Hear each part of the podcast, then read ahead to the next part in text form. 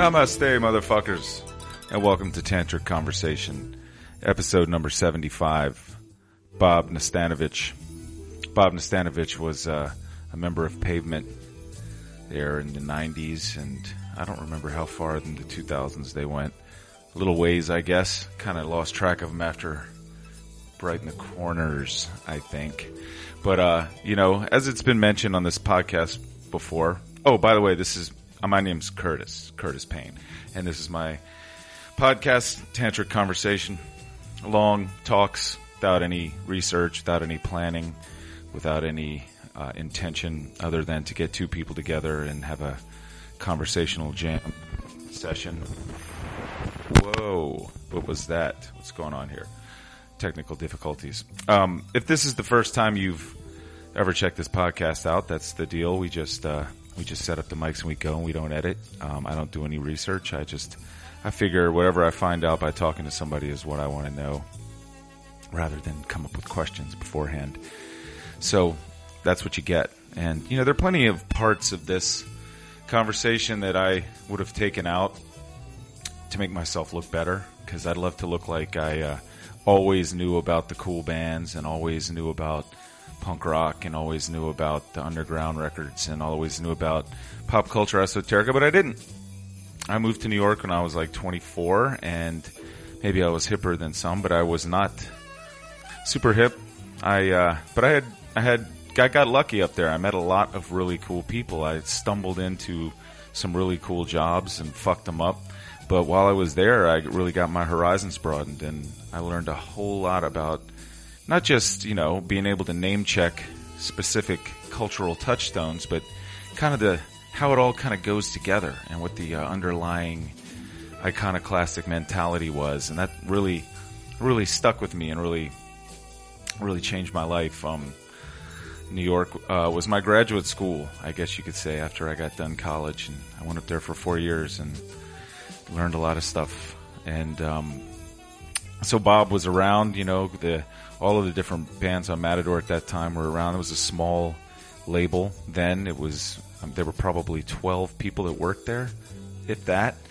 And uh, we one uh, me and one other guy shipped about a million dollars worth of product a year out of the little offices on Broadway. And I did that for a couple of years when I wasn't sleeping one off. Um, met a lot of cool people, heard a lot of good music, learned about a whole lot of shit, and um, it was really was great to be part of that label. You know, looking back on it, it's really uh, it was uh, incredibly well curated, as the kids like to say these days. weren't any stinkers on there, and it was really about you know the whole package of. Uh, well, I don't know about the whole package, but it was definitely about you know ideas, songwriting, like the shit that lasts. And uh, the dude that started that label really knew his shit and had good taste. I was just a bumbling idiot in there, and I uh, I talked a lot of shit. I, I, I look back and cringe sometimes over the crap that I had to say about bands that you know later on became some of my favorite bands ever. But what are you gonna do? You gotta you gotta start somewhere, right? You aren't born knowing everything, or as my uncle likes to say, it's what you learn after you know everything that really counts. So it's been about three months since I've posted one of these podcasts or recorded one, and this seems like a really great place to break the ice and get back into it. I promise I will be doing at least one a week going forward, no matter what. I have that set that goal for myself. It's my little love letter to Richmond and my little gift to you guys, and uh, I uh, I hope you appreciate it and you enjoy it. And if you uh, you know if you're ever moved, there is a donate button on a page on the website, tantriconversation.com, and you can always kick in a few ducats, throw down some snaps on the petrol and help a brother out.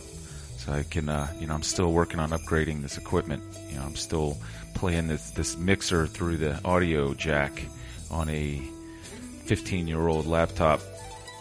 So it's time to upgrade. But then again, you know, hey, that's, that's the old DIY indie rock, punk rock ethic. It's the zine of podcasts we got going here, you know, warts and all.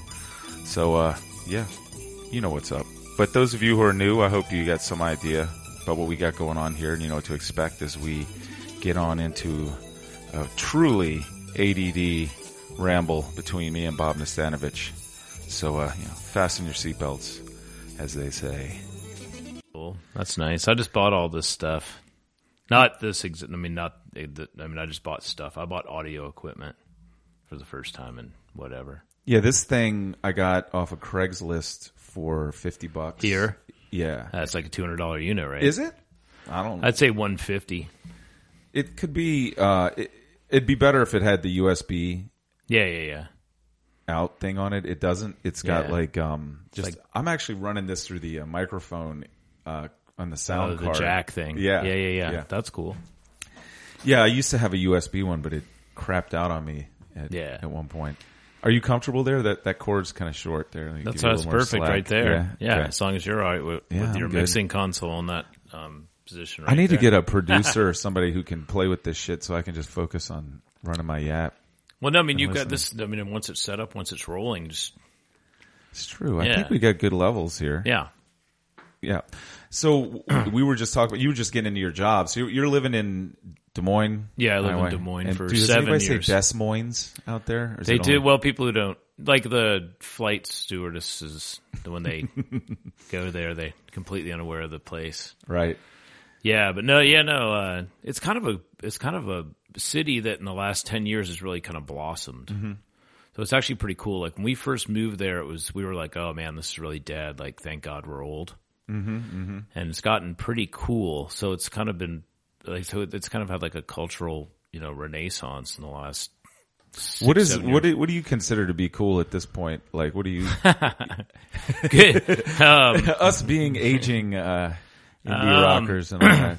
Well, I mean, it's nice in a city like that to have, and I think Richmond's loaded with them, but like really good food options.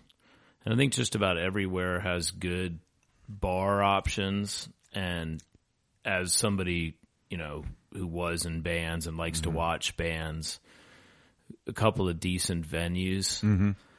And um, so yeah, just kind of like a, a good like art and music scene. Uh, All things that Richmond definitely has sort of always had. And then kind of the beauty of Des Moines at this point compared to cities like Nashville and Louisville and Richmond where I've lived previously is that um, they're really uh, these places, Richmond especially, I've noticed Nashville's insane. There's been such a huge population boom. It seems like like the traffic here is insane in Richmond. I don't remember it being that trafficy. And um, it depends on the time of day. I mean, yeah, but it is like a. It just seems like the fan in the area down by VCU where I used to hang out when I was a kid, and then, um, certainly the south side of town is just in, you know you can't, can't really even recognize it. Mm-hmm. It just seems like and I, I think these are all probably good things overall, um, but it just seems like a lot more populated city. Mm-hmm. You know, and a lot busier place, and there's a lot more going on and um, which is good because I think that like when I was in high school here now, which was 30 years ago, Where'd you go to high school? Trinity, You went to Trinity, Trinity, Episcopal, yeah, Really? yeah, Wow. I did, yeah. I went there. My sister went there. I went to um, What year did you graduate? Real quick, I just 80, place you. 85. 85. Were you there? Was that where Sean Harris? Did you know him? Was Yeah, was he, he I knew there. him, but he he didn't go there. Oh, but he, he, had went a to lot Freeman. That's right. of he had a lot of friends from Trinity. Who was Yeah. it that went to Trinity that ended up like being rockers? Steve right? West, Yeah, okay, but he was in Yeah. Pavement also. Yeah, yeah, yeah. And he had a band called Contacook Line because they all went Oh, to yeah. VCU. And they and all those guys went to Trinity. John Smith, Rob Williams, Hamby Carter, and um, Contacook Line played a mixer at my high school when I was like a sophomore in Marymount. oh yeah, yeah, that was a cool little school. Yeah, it yeah, was it's actually defunct now, right? totally gone. Yeah, For Where- a Catholic school, it was like it had, even though there were nuns walking around there telling you to tuck in your shirt and like Yeah. making the girls like keep their skirts at a certain length. The student body and the overall vibe there was pretty liberal. Mm-hmm. Yeah. you know, it was Pretty great sweet art in a program, way. music, and it just went out of business, like because of other I think it more was aggressive private schools. I, yeah, that, and I think it was like you know, a lot of it, it got to be like the school that kids who got kicked out of St. Catherine's, Right. and some of those other schools went. I got to, dumped there. Yeah, and Yeah. you know, its original claim to fame is you know it's all girls, so that Yeah, you're not yeah. messing with boys all day. So there were guys there, Right. Um, Right. But I think they just, I think yeah, they got they got beat by more competitive schools, but also Yeah. I think that liberal kind of vibe over there wasn't with the people with the really money, you know, the big money. I think things haven't changed in that regard, probably. Right. They, they, they no, no, we're paying good money to have our kids be fucking cookie cutters. Yeah, yeah, you know? yeah. We one thing I've kind of noticed fraternity. about, yeah, the whole shebang. Yeah. And then, um, one thing I've noticed about that culture is it seems like um, the public school option here has improved a lot from the standpoint of they have these like the public schools have these centers now for gifted kids that you have to apply to. Mm-hmm. Like it's a concept that's like totally foreign. the to governor's, like the governor's school? well, it's sort of like the governor's school, but the governor's school is really for like the top mm-hmm. shelf. And then like there's a pretty large, like for example, Hermitage has like over a hundred kids that go to the center hmm. there, and they're all. How do you know about this? Well, my my sister has three boys, Oh, okay. and one of them goes to Hermitage, and he's a senior, and the other one went to Freeman, but he was part of the center. Mm-hmm. You know, so you, they kind of have to apply. It's kind of like, I- guess it's kind of like to sort of offset the whole private school having to pay because those Right. places like Trinity, when I went there, since my sister was going there at the same time, was pretty much incredibly affordable in Mm-hmm. the in the eighties. But I'm pretty sure all those schools now are like in the twenty thousand dollar range. Yeah, I think they St. were. Chris, St. Catherine's, Collegiate, Yeah. Benedictine, Trinity. I think they're all St. over Gertrude's. 15, Yeah. which is insane. Yeah. I mean, when I went I think they uni- were like two or, I, my dad was telling me that when I went to VCU, VCU was cheaper than Marymount, but, I think that's probably but Marymount was around two or three thousand. and VC is like one of the best bargains, and you know, It used to be. I think it's gotten it's pretty. gotten heavy too. Yeah, because yeah. UVA was cheap when I went there. Yeah. You know what I mean? or State cheap school, for 'cause in-state, you- right, right. But now it's really expensive and impossible to get into. And I was just there the other day. You been up there, Charlottesville? Uh huh. Yeah. Yeah. I got a friend that uh, has a club up there. Oh, yeah? What's it um, called? Main Street. Well, it's called the Anti Room. Yeah, yeah, yeah. You know it? No. Oh, well, it used to be called. yeah, yeah, no. he just named it that though. It was called the Annex or Main Street Annex, and it's an annex to that skating rink. Okay. Up there, and he's got like a side room there. He's from here. His name's Jayon. Okay. And um, he was just booking bands up there. He's got this great little thing going where like you're too small to get, you know, really booked in, in an Yeah, actual yeah. venue venue. But like those bars that want to have a band playing from like ten to Yeah. two o'clock in the morning. Like quieter things are loud or what? well, it's you know whatever. The, kind of jam band, the guys that'll play a shitload of covers and then Yeah, stretch yeah, them yeah. out for about ten minutes and There's a play lot of two that. sets. There's and- always been a lot of that. yeah. So he, I mean, he, he kind of, he helps connect the people who run the places with those kinds of bands and he connects those bands with booking. Right, And- right, right. And he was doing so much that he decided to get his own place and start having shows there. Well, good for him because it's a, Yeah. it's a It's a high risk. It, well, that and Charlottesville's high dollar. Mm-hmm. You'd think. But they have an interesting. I've gone up and worked the door for them and and was kind of helping them out with it. And it's a pretty interesting kind of a uh, collection of bands in that area, like these Yeah. weird little metal bands from like Harrisburg. and, Yeah. you know, punk bands and There's some you know. weird like when I'm up there, I, I go to WTJU and I usually do a radio show with somebody, Mm-hmm. and they kind of they play things that uh, there's a really great band. I'm trying to. Rem- I know their their, their name is. They were for a couple of years. They were called Y'all. Mm-hmm.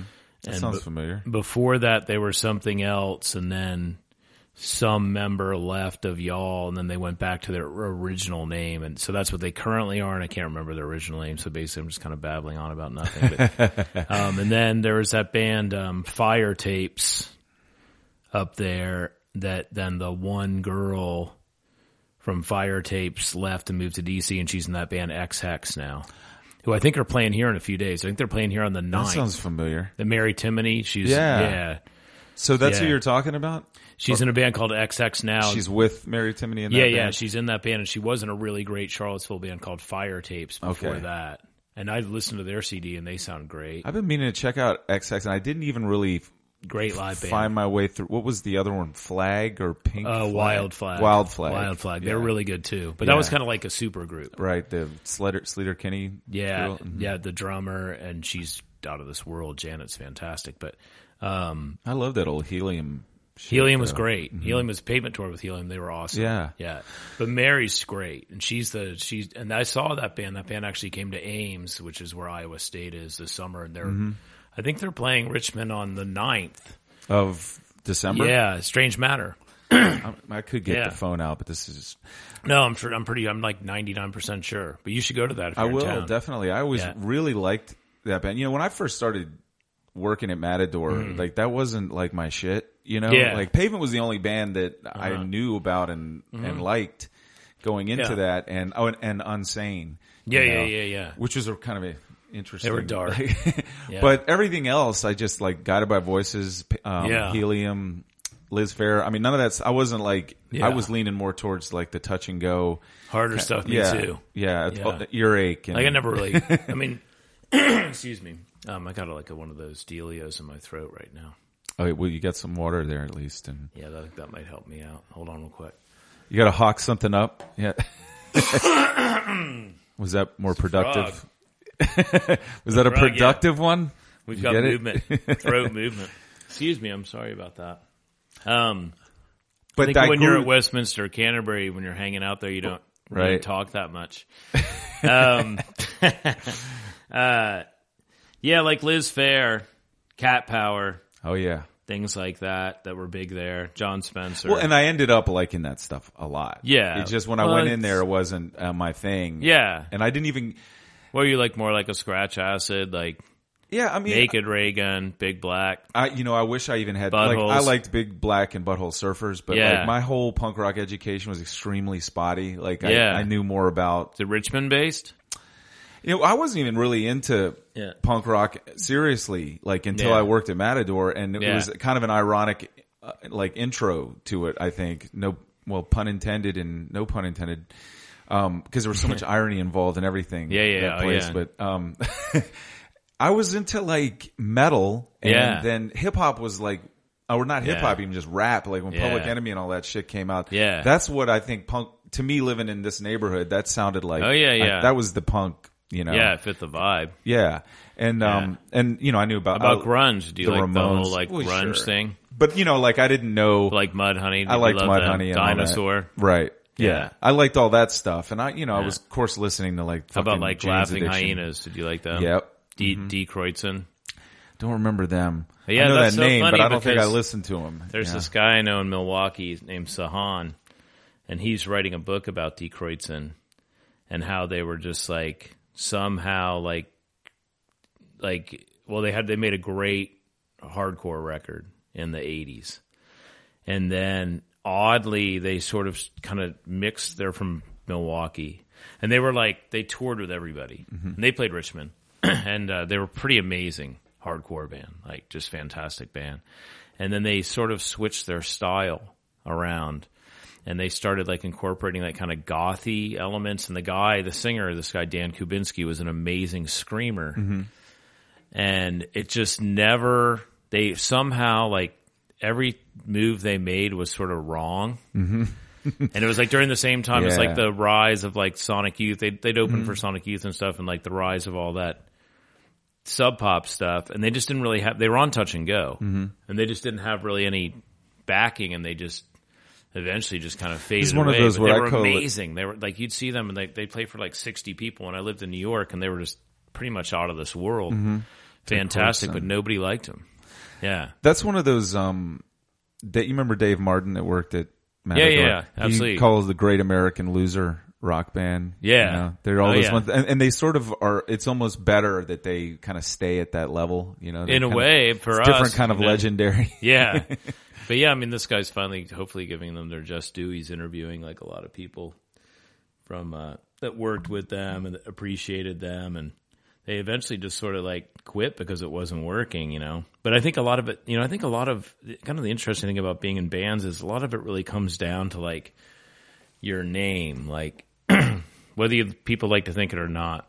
But like if it's just like a, a movie, like an, uh, a totally forgettable movie title, or a, like for example, like you think of a movie like uh, The Great Santini or something. You know that movie, right? Mm-hmm. Yeah, yeah. But you know, you always Robert thought it was a, yeah, you always thought it was about a magician when you Right. Or- and then obviously it's nothing like that, or like Right. uh, Breaking Away, which is about those cyclists like Right. in Indiana, you know, like the Cutters, you know. So like bands, I One think of my sort of the same way. Like movies. Die sounds like a really mean, like kind of death metal band. Sure, it sounds like industrial German metal. Exactly. So Yeah. that would be like sort of dark and like techno-y, like, or not even techno-y, like kind of like ministry or like Einstürzende Neubauten or like Nurse with Mm-hmm. Right. Wound or like That's where I looked it Trisomy 21 or like Mm-hmm. all these weird, like essentially unlistenable bands that, that sell just as many records. Like, you notice that like, did you buy vinyl on I'm the, laughing because I love that was I got introduced to that expression at, at Matador. You know, like, essentially unlistenable? Yeah, was somebody come back. I would be listening to music, and people Yeah. always came to the shipping department to smoke. You know. And Oh yeah, yeah, yeah. That's gone now. Yeah, that vibe. no smoking in there.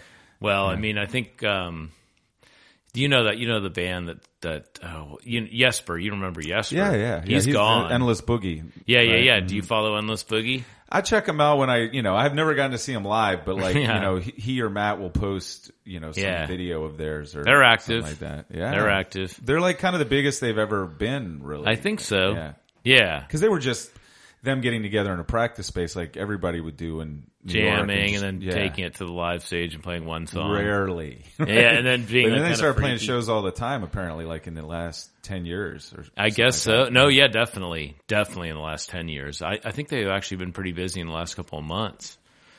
But they have fans, and I think they kind of fo- sort of like. See, I don't really. Do you spend any time like, you know how like this whole New York currently has become the city that's like. That like if you if you've spent time there, you were there like during a certain era, like the current era in terms of like like for example, if you and I got in your SUV right now and drove up to New York with like three hundred dollars cash each, and we were going to spend four days there. We had somewhere to crash.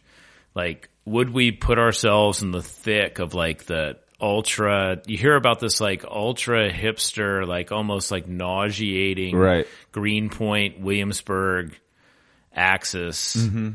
and the way it's always described. In fact, recently I was in I was in Mexico City, and there was I talked to some really cool kids that I'd met on the internet there, and and they said, "Oh, you don't want to go there. It's kind of like." The Mexico City version of Williamsburg. It's like super trendy and cheap, and, and you kind of want to in a way. Like I'd Yeah. like to see like because Mexico City is one of those. Unfortunately, musically, it, in terms of like hard in terms of rock, okay, they're like pretty much stuck in like the Stone Temple Pilots Pearl Jam type. This is the reality of Mexico City right It- now. which Uh-huh. it's inexcusable. Like it's inexcusable to like pretty much. Shitty- And actually, just in the last five days, have they had things go down? They had some sort of festival, or somebody put something on where there actually were some pretty cool things going Mm-hmm. on there. Um, the rap band that guy Killer Mike's in Mm-hmm. was down there. Um, the name escapes me, and um, it's like on the tip of my tongue. But um, like Sleater Kinney played there. They had like a thing, but I mean, it's like a it's- festival, yeah, like you know, bands go to Santiago and they go to Buenos Aires and they play in Brazil. Right. It's so cheap to go to Mexico City. You can get a round trip from Chicago for two fifty. I'm really curious about that. I want to get back to the question you were asking about where, what would you do in New York now? What would we do? I mean, Well, would we go out know- and just mix it up with like? Would we go have like a, you know, I, I- you know, I'm aware that like Can't go to It's CB's. shifted. It's not like it was when, when I was there, right? Yeah. Exactly. If you do, you'll be irritated by the fact that it's a high end clothing boutique. that's that kind of thing. It's Yeah, I've seen it because so what lame. call it. See, you know, it's still there. Ibold, our the bass player in Pavement. He still works at um, the Cajun restaurant that's right by CBGB's. Has been there forever. You know what I'm talking about? Yeah, it's like a bar and Cajun restaurant. not- Great Jones. Yeah, Great yeah, Jones. yeah. That's still there. That's still sort Really? of the same. and he still works there. He still works there. Is He- in Sonic Youth? No, he was, you know, but then he kind of now he just he writes for a food magazine called Lucky Peach, Hmm. which is really cool. And he's got a kid, Oh wow. and he and his he and his girlfriend, and they live like near Prospect Park in Brooklyn. And he's done some stuff like working for a food photography company, and he does restaurant jobs and. And she's she's really brilliant. She makes she designs clothes for like Yeah. movies and stuff like that. She like whatever she's an out uh, what do you call those people wardrobe. She's Uh-huh, a wardrobe uh-huh. person for movies. So they do they hang in there, you know. Yeah. I've got some, you know, my sister's still up there on Where is she? D. Like, uh, Oh no way. yeah, she lives. She's been living in a walk up there for. She's in Manhattan. Years. Yeah, on on like it's basically Houston. Yeah. but like the streets kind of come down to a point there. At Yeah, so it's way like first, there. second, and and Yeah. Houston are really one street. It's way right over there. Yeah, yeah, Yeah. Um, And what does she think of it? I mean, does she? well, she's what in does the she fashion do? industry. She's Oh, a okay. tailor, and she does um, Yeah. like fittings and and stuff on like mostly mostly fashion stuff. A little bit of like commercial. She's actually just gotten some job at those Girls Girls for a, a Yeah. magazine. But um, she, I mean, she's kind of got the attitude like she's more in this like grown up. She's in her world. I guess. Yeah. Yeah. So what it it seems to me that like um. Like, all right, when I moved up there, the reason I moved there is because I Mm-hmm. wanted to find this concentration of people that I thought were cool. Interesting and, cool. Yeah. And yeah. Mm-hmm. And and I wasn't even that cool at that point. Just Yeah. I was just for Richmond. I was Yeah. like Right. you know for whatever cool means. I mean I Yeah. didn't like this sort of exhaustive knowledge of like records Mm-hmm. and bands. I was literate, but like I was no average Matador employee who, you know, Yeah. had worked in a record store Like mumbling, everything. Yeah. you know. Hated I think yeah, Jes- those a lot of those people were miserable. Jesper said to me about Dave, he hates he hates more bands than you like, you know? That's yeah, like the kinda- exactly. yeah, that kind of thing. Yeah, So I was really eagerly. he's a great guy. I was really looking for that kind of shit, you know, like trying Yeah. to get an education, trying to be in the thick of things. Yeah. Like, you know, I wanted to hang out at International Bar and maybe Kim Deal was in there and Right. all of that shit. Yeah. So now I don't care about that as much. Well, that's an age thing. I mean, how old were you when you moved there? 24. Yeah, see, it's like, that. kind of like a post college radio type mindset. so yeah. And Matador's was is And that was an Great accident, place to go. know. I got that job through Mark Roth, you know, Yeah. because he knew Steve, and, Oh, yeah. and he hated working there because it was Yeah. like just you know packing boxes. people. So, and I was like, Oh, this yeah, is so much better than what I've been doing. Like, Yeah, hook me up. Yeah. but like I had no interest. I I mean, I always tell people it's like that Narnia thing. Like I couldn't have gotten through the wardrobe if I was actually trying to. Like if I'd wanted to work there, it never would have happened. And I was Rusty. It was Rusty. Rusty was there. That guy was- Patrick. yep. Yeah, he's great. He's still there. Nils probably Nils is 12 not there people. anymore. Yeah, and he came in. So I was there d- when it was still on 625 Broadway Yeah, yeah. or 676. Spencer Gates was she there? Yep, it was Spencer, Lori. Rest in peace. You know. But No. Yeah, Spencer died. Holy shit. Yeah, sorry Wow. to tell you, cancer. Oh my god, no, Yeah. I didn't know that. Yeah, she got sick like in I think a while ago now. It's been at least ten years. There were 12 people I think working there when I started working. See, she was our publicist. Like she was fantastic. She was a big reason why Pavement did a lot of things that ultimately we sucked at doing. Like, well, like appearing on television. she okay, so she came out of the Boston Yeah, yeah, total. She was a total Boston punk like goddess. right. Like she was like a really famous like um punk DJ. Yeah. I don't know the name of the radio station. Yeah. And I don't know. There was two girls, and they had like a, like the It Girls or something like that. They had like kind of a cool And, and name. she and Gerard were they Yeah. like did he come cuz he he discovered sort of dinosaur yeah, yeah. Well, he was a big part of Homestead. Yes, you know, and Homestead huge. started out of Boston. he- yeah, yeah, out I- the suburb of Boston. Yeah, he was the A and R guy for pretty Homestead. much. Yeah, yeah. which And- was he was like a teenager. And he f- would like he would find like Mm-hmm. Dinosaur Jr. and Sonic Youth, and then they'd go run off to SST or something. like Well, that. you know, yeah. Well, I mean, like Squirrel Bait. Like, I mean, I, I remember seeing them here. They're the kind of they kind of put. Well, they were pretty slint. Mm-hmm. They kind of put Louisville like kind of on the map. I mean, Endtables did to an extent, but um, Squirrel Bait was on there, and then you know, there was a lot of great bands on Homestead. Um, there was um, so did he like Big Dipper wasn't really one of them, but there was Volcano Suns were on it. There was like everything cool in Boston.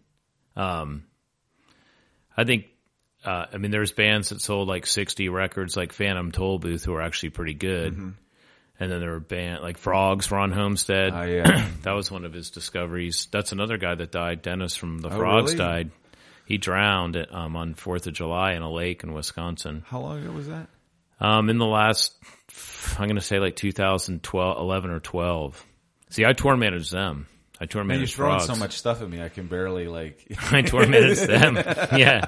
Remember them? Like it's only right and natural. oh yeah, uh-huh. They were great. Did you ever see them live? I did. Um, were freaky. One of those fleeting, like I feel like Westbeth Theater. Yeah, yeah, yeah. Like that. I might have was probably the tour manager.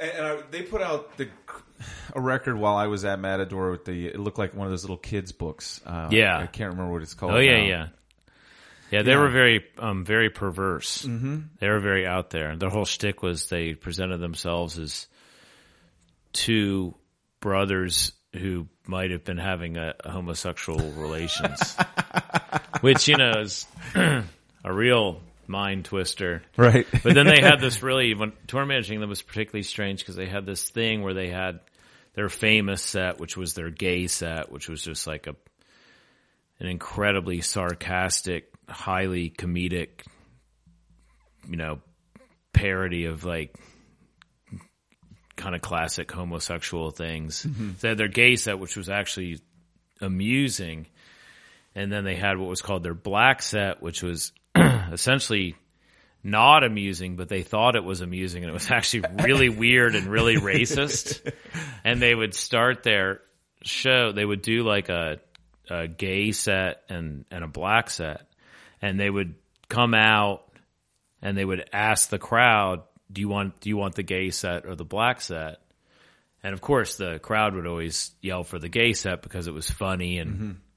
you know Campy. somewhat you can't very campy and very lighthearted stuff like that. And they're so self indulgent that they would often like look at the crowd and say, "To hell with you! You get the black set," and they'd immediately whip out shoe polish and go into So that's what blackface. they. Wow, I was thinking like black. I didn't never saw that then. Yeah, It's very uncomfortable, very uncomfortable because they, they had songs that were so crass. It was like every single basically like terrible joke about black people from even the start of the 20th century, like on this like kind of twisted into their own weird sense of humor. That's not But it's, really- it's funny how the gay set was actually funny and people could accept that, but the black set was no, none of it was funny. Were they? Were they actually? Was anybody actually gay in that? J- uh, yeah, the really tall guy with the long hair, Jimmy Dennis, was More acceptable than if you actually. He was really freaky. He was a mm-hmm. brilliant guitar player. He's still alive. He had really, really long, stringy hair, and he was an amazing heavy, heavy metal guitar player. He played with Smashing Pumpkins on tour, but he also played with a couple of really famous metal bands as like an mm-hmm. extra guitarist. You know, mm-hmm. he was like a sessions metal. He was just like a hot licks competition yeah. guy, really intense. And then Dennis was just like a great showman, like a great stand up drummer and singer. And then when I tour managed them, they had this guy Jay in their band that was playing bass, who was a cop in Milwaukee, which was kind of weird because you got these you got these two freaky brothers and this cop, and the cop is kind of like the only one who would get wasted. It was. It was strange. It was Gerard. You know, in fact, I, uh, knowing Gerard because Gerard lived in Jersey City and I lived in Hoboken. And this is in the early '90s, and Gerard called me up the night before their tour was supposed to start, and I was driving a bus in New York. I was working like 55 hours a week. And he said, Bob, I need a huge favor. And he said, the frogs are coming to town. I was like, I said, yeah, I know. I'm going to see him this night. I'm going to see him this night. And da, da, da. I'm really excited about it. He's like, well, they need to stay in your house. And I was like, what are you talking about? I said, um, those guys are freaky, you know? And uh, he said, well, they I've got three cats, you know, and they're really allergic to cats. And I'm like, okay. And so I get off the phone. I'm living with David Berman and Stephen Malkmus at the time. And I'm like, the frogs are staying here the next 10 days, you know? So we were kind of like, I mean, in a way, they were kind of like heroes of ours, you know? And, uh, But you'd like to view them from afar. well, I mean, it, you know, well, I mean, it wasn't. It's one of those things that you're kind of hoping because you know one thing that one thing that I always sort of talk about is like w- when you get out there and you meet bands and you start working with bands, you're touring with them, or like you're on the same label as them, or mm-hmm. you somehow wind up at the same awkward social functions as them, or on a festival or something. And like one thing that's really sort of can, potentially negative about being in bands is that you meet a lot of bands that you love their music for a long time and then you meet the people and you can't stand the people mm-hmm. and then it ruins the band for you and like you can't enjoy their records as much. Mm-hmm. The same thing in a lot Yeah. of walks of life. Like when I started working in horse racing, I started meeting horse trainers that I used to win money betting on their horses and I really liked them and stuff. Then I met the guy and the guy was just a jackass. So you can, mm-hmm. so it's just like a weird thing. So Yeah, and then then there's a lot of bands like you love the people and you think they're just like the greatest kids or the really really cool people. You can, but, their no matter how hard you try, you can't like their music. It's really There's sort of so there's been a, how many people would you say that both things came true for you, or like some notable ones that you like them and their band, like and nothing happened when you got to meet them, you liked them just as Oh. much, if not more. like the double positive situation. Yeah, yeah. Stereo Lab. Yeah. That was one. Dirty Three. Did you ever listen to that band? Oh hell yeah. Yeah, yeah. And they were the backing band also on the Cat Power record. yeah, yeah, Moon yeah. Pix, right? Yeah, amazing, amazing From New. Zealand. No, they're right? from Australia. Australia. Yeah, Melbourne area. Really great band. Yeah, I love Um, those Torn and Frayed, and uh, I have the self-titled one. And Yeah, yeah. They they make great records. They're amazing live. Freaky good live. I got so, you know how Matador used to have the the distributed product, which like they, Right. you know was like bands or records that were associated with bands that were currently on the label or stuff that people would probably like if they liked the stuff that Right, Matador was right, right, actually selling. Yeah. so they could sweeten the pot for the little record stores. They could sell. Yeah. they have your they have your Matador release. Then you have Yeah. like a Crypt or or PCP or Silk Breeze or. It's you know, Gerard has his own label now. You know that. I didn't know that. Yeah, he puts out his own records. Like I think it, you know, there's things like Matador, like where there's always the pressure to like sell copies, and I guess I don't think he ever felt that pressure. I don't think he really felt any pressure, anyways. Uh, or if he did, he he, he wouldn't. But Like, it seemed like it. It, seemed like over and over again uh, that you know whether it was the Atlantic deal or the Capitol deal Mm-hmm. or whatever that they were coming in and saying we really like what you do. Mm-hmm. And then, and we want to blow it up, and you know, and, and try to get it to this whole other kind of audience and whole other Mm-hmm. Like level. he got paid, and I he mean, took that paid. money, They and he kept paid. doing what he always fucking did. You know, Yeah. like putting out Frogs records and Yeah. whatever. And um, go, yeah, be my guest. I think was his attitude. If you like want to buy half of this and try yeah, this, and I think it was the right whatever. attitude to take because he's a young man who'd been doing it at that point like almost half his life because he started when he was a teenager. Mm-hmm. So he kind of kept the ball in his court. But I mean, like Matador, like now has been around long enough, and it is a business, and it's you know part of. I don't even know really how it works now because like the beggars especially when you're yeah it's beggars yeah, So it's like when you're not in the music business anymore it's just like I think it's probably like if you're like a uh, I mean, you just kind of like you stop paying attention. I really didn't pay that much Well, it's attention to uh, the business, anyways. But It's also not as relevant as it used to be because I mean, when Mm-hmm. when Gerard or somebody like Chris, like Chris Lombardi or somebody found a band, Yeah. and managed to get paid to have their records made Mm-hmm. and managed to help them get them to distributed, that really meant something. Like to get Oh, a yeah, fucking yeah. record from Louisville, Kentucky to Boston and whatever. Right. But everything's on the internet now. You know. yeah, there's And, that. You You know, we- people are starting to buy records again. I think. Well, yeah, but if that's like a choice now that you Right. prefer vinyl, I got vinyl. Oh, yeah, yeah, whatever. yeah. But the the access to the music, music like- is so easy. yeah. Like I could tell you about nine bands right now, and like you know, within 20 minutes, you could have listened to two minutes. right. I could pull them up right now right, and listen to them exactly, and then you'd which is kind of cool. Like access, at least you know what they're like. Um, But there's But so yeah, many- anyways, Gerard's got this one two XU, so I think it's like all the things from Austin that he likes and mm-hmm. other bands that he sees or hears about that he really likes. Or I think he kind of has it, as far as I can tell. I haven't spoken with him about it, but pretty much to run a label the way he used to run a label in the '80s, mm-hmm. and it's just like. I heard, I, I got your tape. I thought it was awesome. I went and saw you live. I wanted to put out your record. Mm-hmm. You know, and that's what One Two XU is. And they've got some great bands. I mean, it's it's a pretty cool label. Yeah, I, I mean, I'm friends with him on. I'm more aware of his "Can't Stop the Bleeding" thing. Yeah, yeah, yeah. and and and then really just his posts on Facebook. He's one of the best you know, Facebookers. Yeah, pretty up. humorous. Yeah, he's pretty great. But it's you know, I mean, to piece all this stuff together. First of all, I want to answer that question about New York that you asked earlier. Mm-hmm. Yeah. I would now hang out in the East Village again Yeah, because it's there. not right. exactly, and and you know that that was my neighborhood, and like, Yeah. my really my favorite part of living in New York was when Yeah. I stopped being so worried about being at Beaver on Thursday night or Yeah. hanging out at Max Fish and all that shit, and I Making became like a yeah, I became like a New Yorker, Yeah. and I was living in my neighborhood, and I had my friends that had nothing to do, Right, or very to little it. to do with that shit. They were Yeah. over the part of like trying to be where the people were and Right. all of that. Where And was your address? You I lived at 208 East Seventh Street, So, 7th right down from? Vazac's. You know the Horseshoe Bar. Okay, uh, yeah, yeah, Tompkins yeah. Square Park. Yeah. I know exactly where that right in the is. middle of the block. I lived there You just for got four a, years. a- like a one bedroom apartment or a studio. no, I shared a. I we had a big apartment. Yeah, like it was. that's cool. The whole place is about the size of this downstairs of this. Oh, that's great. we had three bedrooms in it, and they ranged Yeah. in size. For, I mean, it was luxurious, and it was Yeah. the whole place was a thousand bucks. Oh, I that's paid, great. I paid like the most I ever paid to live there was four hundred twenty five bucks Wow. a month. So I was able to pay it on that Matador shipping oh, department. Oh yeah, yeah, yeah, yeah. You know, how'd you get salary. paid for that? Hourly or did you? It was a salary. Yeah. Yeah. it was shit. It was like nineteen thousand, Yeah. twenty thousand. How many people did that? Like five.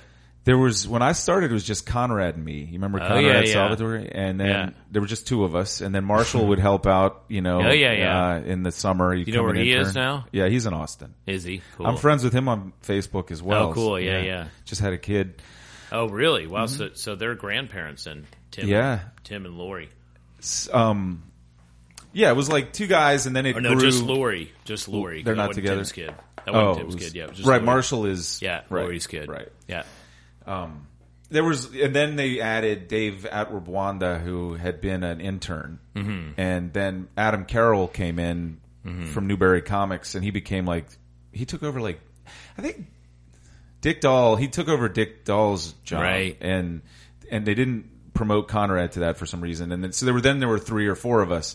It Yeah. got pretty crazy. I mean, we were really Yeah. at you know that whole thing was like not really supposed to exist because they were getting the records distributed by ADA and Right. Caroline and everybody else, Yeah. and then they were selling them. They were competing with all the people who are distributing their records by selling directly from the label Oh, I didn't know that. with with the distributed product thrown in, where you could Right. buy a uh, Mike Gunn record, or you could buy the Squirrel Bait, or you could buy uh, some Yeah. weird Japanese psych thing. Yeah, because I went. I remember going through there like when I'd come by and like I'd go into the library right. and like flip through and it was like what probably like one third actual Matador records. Yeah, yeah. Well, you know, like there, there were, yeah, there was like one aisle was Mm-hmm. straight up Matador from like you know all OLE catalog numbers, and then Yeah, there yeah. was Crypt, Siltbreeze, Teen Beat, and, Teen Beat for uh, sure. Yeah, unrest there. PCP. Yeah, yeah, yeah. And then and that was the distrib- the P and D stuff where they helped. They had a partnership of manufacturing and packaging and distributing the stuff with Yeah. those guys. And then they had the stuff that they just bought from other really tiny labels, Right. And had like seven inches and yeah, yeah, whatever. yeah. It was cool. It was really cool, Really and. I didn't know the diff. Fuck man, I was and when did Gabe come there? You know Gabe, he right? much Gabe's later here. after me. after you. Yeah, I got fired there. in. 90. You actually got fired. Yeah, Congratulations. Yeah, I Thank got you. fired from a lot of things. yeah. I I Like was getting fired's great. It is It's like yeah. freedom. My last two jobs I got fired from in New York were both. Yeah. One was a punk label, the other was a punk club. Yeah, You know, hell with that's the music fucking industry. I punk got rock. fired out of bands. yeah. For actually for like I got fired from tour managing jobs for like doing too good of a job in my own opinion. Mm. You know what I mean? No, And I got fired from Elaborate I got fired from tour managing jobs because um the band would be like you know, this isn't pavement. This just feels too much like pavement. You're interjecting too much of your personality into into the job. Hmm. That's kind of an interesting twist on a firing. Yeah, Yeah. you're getting too involved. You're Yeah, taking- yeah. You're, you're, taking becoming too, too, part of, the that. band. Just like go, like sit back and be a pro. So there's so many fucking threads that we could pick Mm-hmm. up here that we're, talking about. I am kind of curious. Like, I'm somewhat aware of the history uh, of pavement. That you guys all met at UVA. Is No, no, right? no, just two of us. Oh, really? Yeah. Okay. Just myself and the singer. And the band actually, see, Steven, the singer and guitar player, the guy that wrote, wrote most of the songs, Malkmus. Right. He, um, he's from Stockton, California? California, and he came to UVA because his dad went to UVA. Okay. And I think he applied to a handful of schools, whatever he got into UVA. And he's a year older. And the reason I met him is one of my good friends from Trinity that was a year older was his roommate. And that was Ken West. No relation to Steve West. Okay. okay. And then, um, and he's a Richmonder and he's still here. A great guy, Ken West. And, um, so then Steven and I became really good friends and then he, and he was in a bunch of bands and he, we, he had a radio show and I was never in bands. I would just go see bands. I'd come down here and see bands. I'd go to DC. I'd go to New York. I'd go to mm-hmm. Athens. I'd go, you know, wherever. We take a lot of road Hill. trips together. Yeah, Chapel Hill take tons of road trips together and everything. And I never intended being in a band at all. And then he graduated and he went, he traveled around the Middle East. He kind of went to all the places now that you're we are not permitted to go. you know, it's inadvisable. there'd be go. a fifty percent chance we'd get our heads removed. But he got to go to all those places. He went to Iran, Iraq, Syria. He went to um, everywhere. He went everywhere in the Middle East during our what was our fourth year at UVA, which would have been eighty nine, and then he finished that. I think he blew all his money. Um, I think he kind of just spent his graduation money, and it was really cheap to tour that part of the world. And it was kind of funny. He'd go into this what we'd call world traveler mode, where Mm-hmm. he'd like try to pick up girls by talking to all the like exotic places around the world. He'd Uh-huh. So you been. would you mean like when he came back he would yeah. teach you, uh-huh. Oh yeah, like his experiences Mm-hmm. with the Afghanis and you know whatever. It kind of worked. Um, but then, so then he went back to Stockton, and like the only person, Stockton's kind of a desperate place. Yeah, I've been. I lived in Costa Mesa. It's uh, like Stockton's nearby. There's like a record pressing plant there. I Oh think. yeah, yeah, yeah. Yeah. So yeah, you just kind of pointed. There's- Stockton's kind of like nothing. nothing there, It's yeah. nothing. There was one place, this one bar with a shuffleboard table that's called Orly's that served really average hot beef sandwiches, and we used to spend time in there. Where's And the Doll Hut? Is that in that in Irvine? There's like a little weird punk um, club down there that I saw. Is there? I'm not familiar with I it. worked in. I worked for a label out there that started Really? TKO Records, and they Oh, yeah, yeah. like you know, I've heard of that. street punk kind of thing. Yeah. and Were those went people from- cool? Um, pretty Yeah. They kind of miserable, or were they all right? Well, it's kind of a long. I mean, my I had a I have a checker pass with them and all of that. But it was just one guy, and Yeah. he started it in in San Francisco. Yeah. and it was more of the Gilman Street, like Right. where Green Day came That from, scene. Rancid and all that. And Yeah. then and then he came here, and he always and he'd come from Boston and like worked at the Rat, so he liked hardcore. He liked street punk, like Right. things were either like the Clash or like uh, Oi. Or, Yeah, yeah, but he, yeah. but then this girl Jamie Wolf from um, Man's Ruin got him into like Antiseen. oh, right. all of that. Yeah, I saw them. Do you see them? Oh yeah, I played with them. Did you really? times. hmm I saw them in Hoboken. Yeah, they're great. Yeah. So it was this weird mishmash of that stuff, and then ended up taking in the Smut Peddlers out of Southern California. yeah. As we moved there, moved the label there, and I went with him, and that was all that shit. Like the- Weird era. yeah, like a the Duane Peters and stuff, space. and the, uh, and Orange County was just nothing. Like I mean, all of it was like shitty places like Stockton and and Yeah. like racist, r- hardcore, Really like fucking creepy. Aryan Creepy and gross. Nation, like you know neo-Nazi just racist. horrible. Yeah, it's shitty place. yeah, Stockton didn't have too much of that. Stockton's my my own personal California crappy Mm-hmm. place, and I spent a lot of time there because of pavement. But that's kind of where the band got off the ground. Steven had one friend that worked in the record store. That was Scott, and they'd grown up together. They'd gone to school together, and they were kind of had similar tastes in music, Mm-hmm. and um, and so that's where the band started. And then so I was a senior, and then we so all moved to New actually York. started in Stockton. Stockton. And yeah, Okay. Pavement's generally regarded as a Stockton band because Okay. all the early records were made there by our drummer, Mm-hmm. who they just they knew because he was kind of a punk rock legend around town. He what was he in before? Gary Young. The he was Uh-huh. in Hot Spit Dancers, and he was in um he was in a ton of bands. He's from Mamaroneck. He was quite a bit older than us. Where does Silver Jews fit into this? Is Silver this- Jews started like when when see I got all those guys. I got Steven and David Berman, my two best friends from college. David was in Austin and Stephen was in Stockton. So Stock so Steven was desperate to move. And New York was sort of at the top of the list and I was like, "Yeah, you got to come here, you know, like it's pretty awesome." And it was. I mean, it was 89, late in 89, early 90, and there was a lot going on. I mean, you could be, you know, fully satisfied going to like eight to 12 shows a month, like three mm-hmm. or four times a week, you'd be out. And it was a little rough around the edges. I mean, uh, edges, you know, like you, where you live, Tompkins Square Park was kind of That's like a homeless encampment. It was Yeah. tense, yeah. And, I but came it, was safe. I never really felt, and we could have gotten in into. In fact, a few years before that, it was way rougher. Like mid '80s, it was really rough. Mm-hmm. Like Ibold lived there forever, and he got mugged, you know, and like, whatever. I, personally, I mean, I was a bus driver, so I wore my bus driving uniform out a lot, so people wouldn't mess with me. You drove a city bus in New York. I drove a I drove for the Port Imperial ferry bus system, which was a ferry that went from Weehawken to Midtown, and then we used to pick everybody up at the at the ferry depot. Oh, At the ferry depot on 39th and 12th, and we had a variety of routes to take them around the city. So yeah, I mean, I drove a bus in New York. It was kind of half owned by um, it was partially owned by the MTA and mostly owned by this incredibly rich guy named Arthur Imperatore that started APA um, trucking. Um, definitely had the feel of having some pretty intense mob ties. But I was a bus driver, then I was a terminal manager.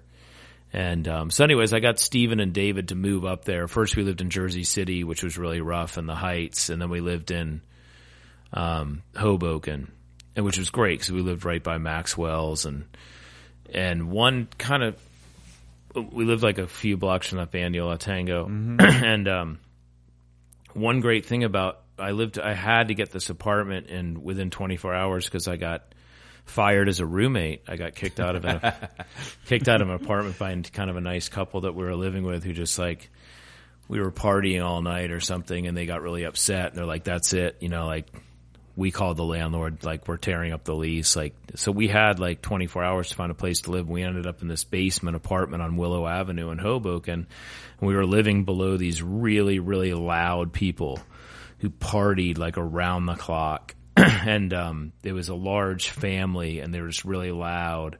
So that gave us license to be as loud as we wanted back. And that's how Silver Jews started in that basement. So it's just the three of us and um, eventually both And of what them were you playing?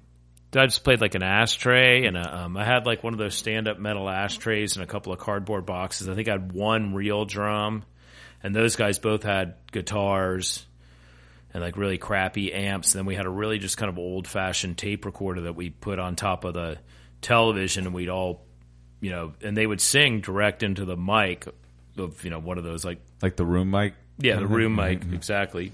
And um, we would make up songs and we would play them. We were really good friends with this girl that worked at Pier Platters, which was a great record store in town, but they really had attitude and they mm-hmm. made you feel really unwelcome there.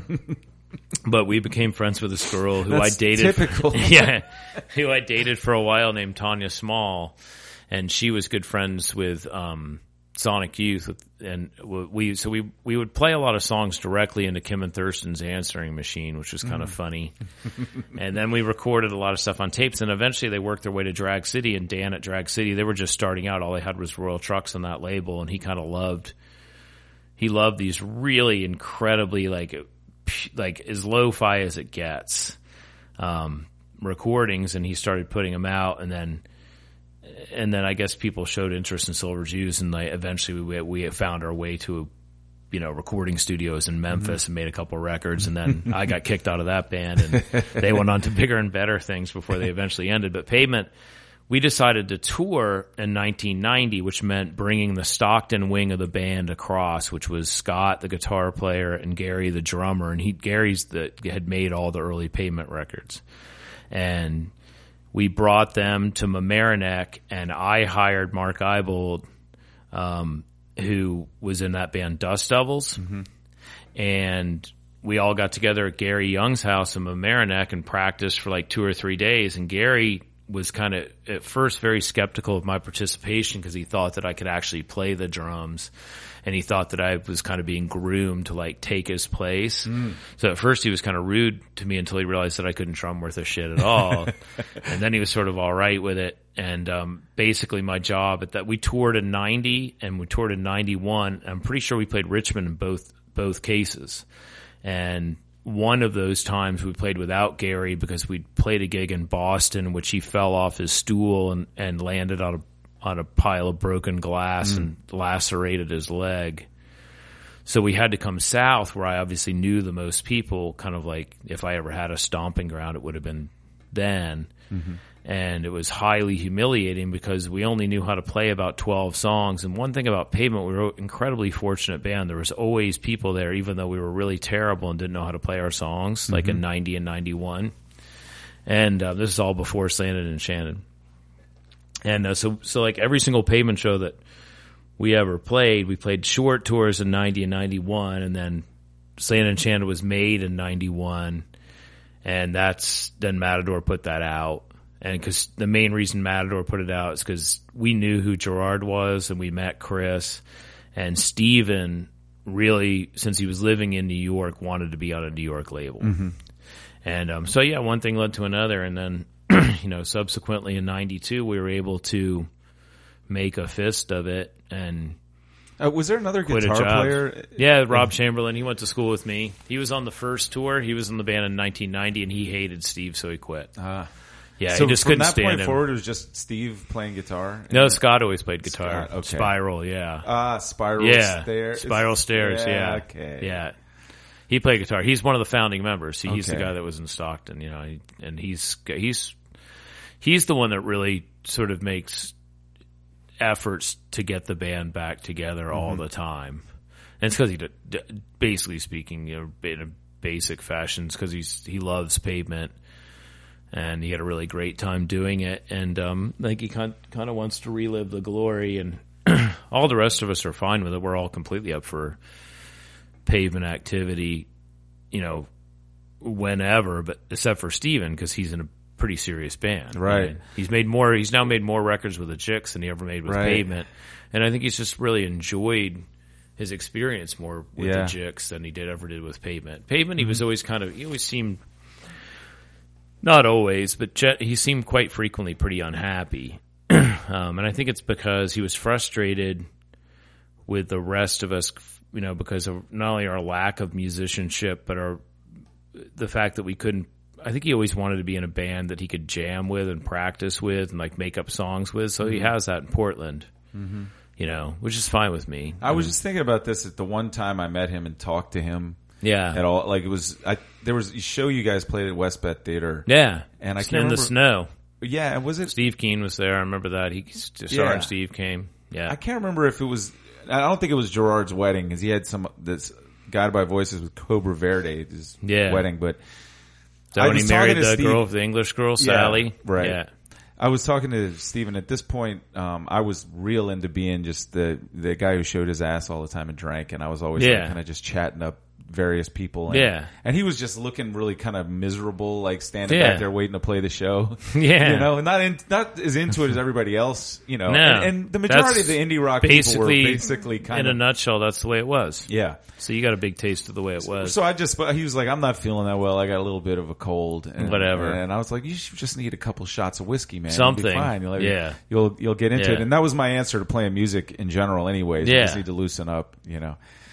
Worked for me. but that's, But uh, he just like I think I don't know really what it was. I'm not really sure. But if I can pinpoint one thing, he definitely was frustrated with the rest of us as musicians, which is completely understandable. Um, even though, in the case of the drummers, both Gary um, and with Steve West, they were very. I mean, Gary was a pretty magical drummer, and then Steve was very proficient, very and tried really hard and was really good. He really worked hard, and then Ibold got better and better as a ba- bass player throughout the entire thing, you know. And Kannberg did his thing, and and I just kind of did whatever I wanted. And they mixed it in and mixed it out however they wanted to shake it, you know. But I think really like he's really enjoyed. I mean, I tour managed Jicks, his current band, at the start, and they've been going on now for, I mean, 15 years, you know, and which is a lot longer than Pavement. They've made more records, and um, I just think he's happier in that band. You know, might be a happier person in general because he's, you know, got two kids and a wife, and you know, he's, he's sort of settled into his his deal. But I do find it interesting that generally, and it might be the climate, but pavement. It seems like people, fans, are were more passionate about pavement, mm-hmm. And um, I'm not really. I can't really pinpoint why. You know, maybe the songs were easier to swallow and like less jammy and like more in the three minute form and like there were more like maybe it was the times. I mean, I think were the I have a, I have a, I think it's partly like, and this kind of goes to my, when I started working at, um, at Matador, at one point Chris Lombardi came back because the Guitar Wolf guys were there and he came back. Mm-hmm. yeah, and, those and he Japanese said, dudes. Yeah, he was like, grab me some punk records out of here for those guys. And I looked at all of the Matador stuff and I was like, I don't see any punk, Punk, records. Like, yeah, That punk. wasn't my definition of punk, right, at that time. Pavement's not punk except for like maybe five songs. But right, but like that's I mean, if you define it one way, but Yeah. like Gerard gave me this book for Christmas because I was always Yeah. shooting my mouth off and showing off how ignorant I was in general of all of this stuff. And it was this Clinton Heylin book, the pre-punk history for, for Oh, post-punk really? world, the Velvets to the Voidoids. Oh, interesting. And Did you mo- read it? I did. And Yeah. it was like, I was Probably like, holy good. shit, I didn't Yeah. know all of this. Cause all I thought punk was, was Malcolm McLaren, you know, either, you know, either the, Yeah. r- either the Ramones, the Dead Boys, people. or the stuff that, Yeah. you know, um, the fucking Sex Pistols and that shit. Punk to me was Yeah. Honor Role, man. Richmond, RVA Right. skins, bro. hardcore. And, but it, the I, you know, prevaricators, man. Snub culture. I heard more about Honor Role after I got to New York. and- Really? Yeah, because I liked Breadwinner, but I didn't. yeah, you I missed was- the honor missed roll. the Honor Role. Yeah, yeah, it's the Honor Role. Was, I saw an Honor Role 80 times. Yeah. I used to play, I used to open for all the SST bands, and they used to open for all the Dischord bands. In fact, when we drove by PB Kelly's, I remembered seeing them open for 9353, that really freaky Dischord Mm-hmm. band there, and it was particularly amazing. But when I was a teenager, you know, like Bob and Penn, they were like, you know, they were like rock and roll heroes Mm-hmm, to me, you know. And Bob was, it was kind of, he's such a sweet guy, but like he didn't give you that impression when you were like 15 buying like a New Order record. You know what I mean? He kind of like looked at you like, the fuck you out of my because he was on this. He's not in stature. He's not a big guy, but like, yeah, he's on that kind of like podium thing. And Mm-hmm. like, sometimes you'd wait till he like went and took a smoke break until like Jimmy Blackford or somebody was like working on that counter before you put your orchestral maneuvers in the dark record up Yeah. there. So to, end know. to your your thing about uh, uh, why pavement, you know, is it's it's that whole thing of like I could do this, you know. Yeah, that's like that's big how part of it, people yeah. got into punk. Is Uh-huh. Mm-hmm. like they're you're you, I think I could do Be what in a these guys are band. doing, and like if everybody's Yeah. kind of having a good time, it's kind of a mess, and yet it's awesome. There's still this cohesive thing happening, Sort of. you know. A cohesive, Semi cohesive. I mean, I think maybe that's one of the reasons why people hate pavement is that they kind of that maybe we encourage too many shitty musicians to be in bands. But the fucking thing is, is I just I just proposed this the other day, and this is you know uh, also my tutelage by Dave Martin, who yeah, kind of got me fired and Pittsburgh was kind guy. of like an Pittsburgh guy. Yeah, I mean he and I, I mean I listened to the shit he said, even though I kind of thought he was an asshole. I he is he still there? I don't even know. I don't think, he is. I think he has another music But industry he job. he said we were talking about some band like Helmet or something, Yeah. and he was like. Those guys can play, but they suck. Like, can you remember any of their songs after you listen to their record? Right. No, but p- he goes, I go see, and they, but they can execute that shit every time you see them. Yeah. then he used Pavement as an example. He said, you go see Pavement, they may not execute it, but Yeah. Hmm. you like remember their songs, you like that shit, and it's it's just, interesting. it's that that's the thing like you said about names of bands like Mm-hmm. it doesn't make any fucking difference how well everybody can play rock and roll is about magic you know Mm-hmm. Yeah, and if you gotta, yeah, I guess you have, to be memorable. Yeah, you have to be you memorable. either have it or you don't it's like Yeah. Lou Reed or Iggy Pop Yeah, and if it's you have too much yeah, it's like uh reminds me of um we were playing with Royal Trux one time and they were really out of their minds. right They were just complete wastoids and like since they were on Drag City and since I guess people in our band thought they were sort of cool, we ended up having them open for us a lot, which which was always a bit of a disaster because I think they they truly hated pavement and um they would show up whenever and they'd be the support band and they were out of their mind. I remember we were somewhere, I think we were in Oklahoma somewhere and we were playing with them and they were like showed up like two hours late. So they kind of had to show up and go up. And our friend Debbie Pastor, who became our tour manager, was their tour manager on this thing. And um, Neil gets up there to sound check and like the sound man was like, Oh man, I don't want to have to deal with these like fucking nodding out junkies like pretty much, you know. And like, and he was like, "We need to do a sound check." And the guy was like, "You're way too late to do a sound check." You know, they like, they kind of drag their stuff in, like effects pedals falling out of like broken suitcases and crap. And like, he gets up on stage, and the soundman's like, "No way, man! Like, you get a line check and make sure all this shit works, but you don't get like a sound check." And the guy like.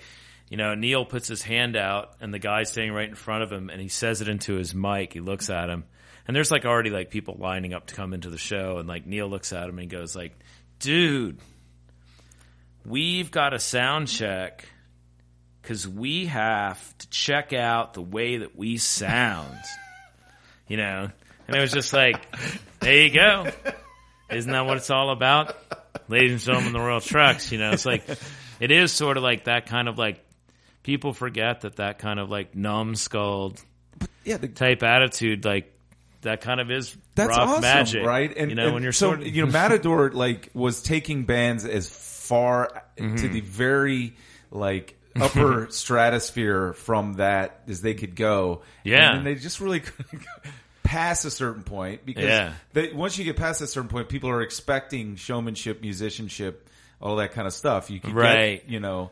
Liz Phair and Jon Spencer, Blues Explosion Yeah. Mm-hmm. Pavement, right, right up here to the upper stratosphere. But that that next level is not really where they belong. well, even, that and like you, know, I mean, of course, Cat Power. I mean, she's amazing. And she was one of the, perhaps the most. But another one of those people you go see and you don't know what the fuck. You're Well, that's the thing. And- Is like she was like. I mean, I remember the first time I saw her in Louisville. Like, kind of. I think she was on Matador, and she got up there and she played like three or four songs. It was like fifty people. I think it might have even been a free show.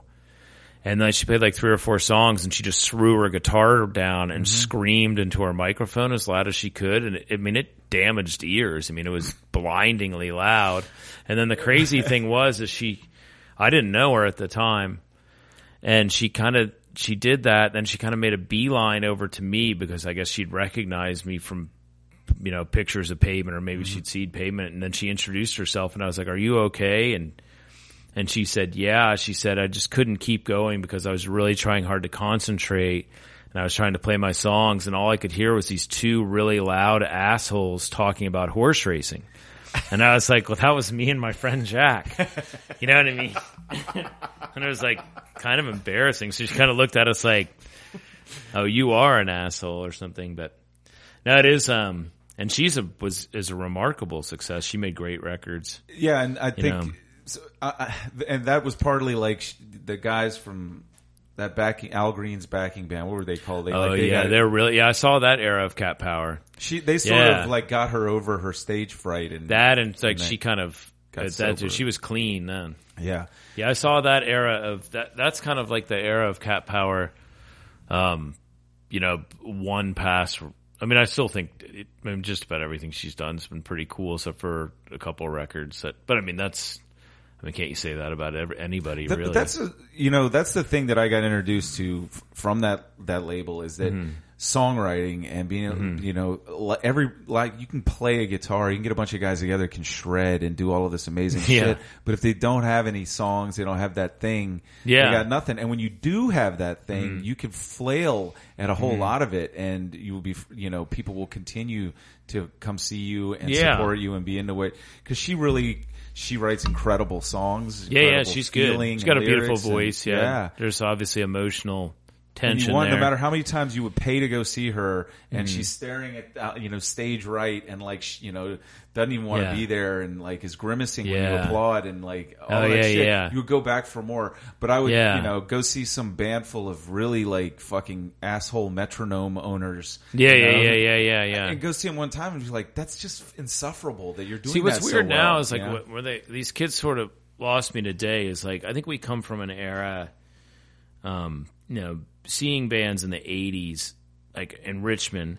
If I think back on like the greatest things I saw in Richmond as like a teenager and a college kid, the just the performances, like just like the actual performance art, the live shows mm-hmm. were unreal. Okay, and then like uh, like in the throughout the '90s and into this millennium, we like bands got fr- and like with the whole computer age, like kids like like this setup that we have right now for this podcast. Like kids bring this kind of stuff on stage and keep their head heads down and just Yeah. like like there's nothing worse. Like I'm spinning vinyl tomorrow night at this place. There's nothing worse than actually being on this at Balliceaux. Yeah, there's nothing worse than being on the stage and having to play records because all you're doing is like I'm not doing anything but. I'm not actually DJing. I'm playing records. So I'm just playing one record. And Are you even going to crossfade from one record to the next? yeah, yeah. Maybe it depends. You know, maybe I'll just go straight in. Maybe I'll do pure segues because the songs aren't too long. I mean, if it, if the songs are like, if people are actually like booing or like are leaving the room or something like that, then I'll take that song off, put the next song on, or whatever. I'm not going to get particularly adventurous. Like, I'm certainly not going to pump. Is this fist. just going to be like your record collection? I just brought a hundred records from Yeah. Mm-hmm. Iowa in a suitcase. And I don't even know. Like I thought I was going to be doing like two or three hours, but apparently I won't be because it was the Lady God's playing. Is that right? Yeah, they're good. Yeah, yeah, Yeah, they're good. And I guess they're playing for the, their first set as a four person band. And then Mm-hmm. this other band from here I'm good friends with called um, Positive No. They were supposed to play. Yeah, play. Tracy and her husband. Yeah. uh-huh. I Tracy just and found, Kenny. connected with her again. Oh, she's great. And the thing that's really sad is, is that they, that it was the, the whole thing was their idea, and then half their band quit like about six weeks ago. their shit. rhythm section quit, so they canceled the whole thing. So I got in touch with Chrissy from Lady God, and she's like, "Oh no, we still want to do it." So I contacted Chris, and I was like, "Yeah, like we'll do it." You know, and then it's like- that is. yeah, Yeah, yeah, uh-huh. yeah. And um, so it's back on now. But then, so then Tracy and Kenny, I was like, well, you know, if you, basically they they're going to help me DJ, which I mean, technically I don't need any help, but they, you know, I'm, I'm happy that they want to be a part. So of I it. interrupted. You were talking about the kids these days and how they're, you know, us cranky old men are being. Well, they just know- like. I think it's kind of interesting that like kids that I see a lot of bands that their music might sound really good, but they don't really feel the need to give anything to the audience in mm-hmm. terms of performance. Whereas like I grew up like with like you know David Yow or like you know. In, I mean, I remember seeing shows here when I was a teenager where I was like scared, where I'd like run to my car. I mean, I saw Psychodrama play it Hard Times. I saw Flipper play it Going Bananas. You know, I saw like a lot of really freaky things, whether mm-hmm. it was Richmond things or whether it was like, you know, things on the road. I mean, Sun City, Sun City Girls, I remember seeing them here. You never actually saw the band. They were wearing like burlap sacks over the tops of them with black X's painted on. It was scary. The images were mm-hmm. sort of scary, but like, and the, the performances were so flamboyant and so intense that like the performance meant as much as like the music. And if, when the two things were Right. both hitting the nail on the head properly, like, I mean, you know, I spoke about honor Honor Role earlier. I mean, like you know, a guy like Penn, you know, when he was like, you know, he he was an insane guitar player. You know, he was actually a proper axe wielder, and they were intent. There's like a certain amount of intensity. Like a lot of the SST bands that would come through here and that were from here, like whether you liked them or not, were like they were intense. And I think like the whole like computer age of rock is taken away from like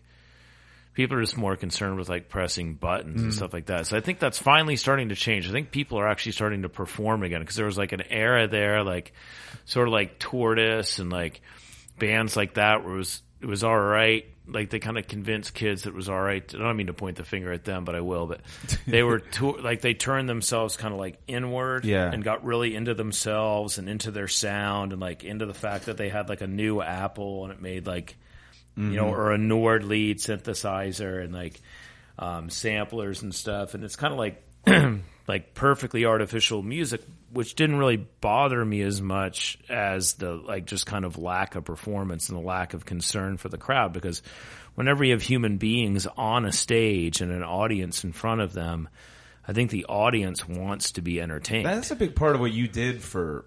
that was part of my right? job, yeah, because I, can't play worth a shit. I used to call you the Flavor Flav of indie rock. Yeah, I mean, to, to yeah, I mean that guy was way better and and um, certainly had a lot more style. But like, but that's the difference between indie rock and like gangster for indie hip hop. rock though, you yeah, were quite flamboyant. that was sort of my job.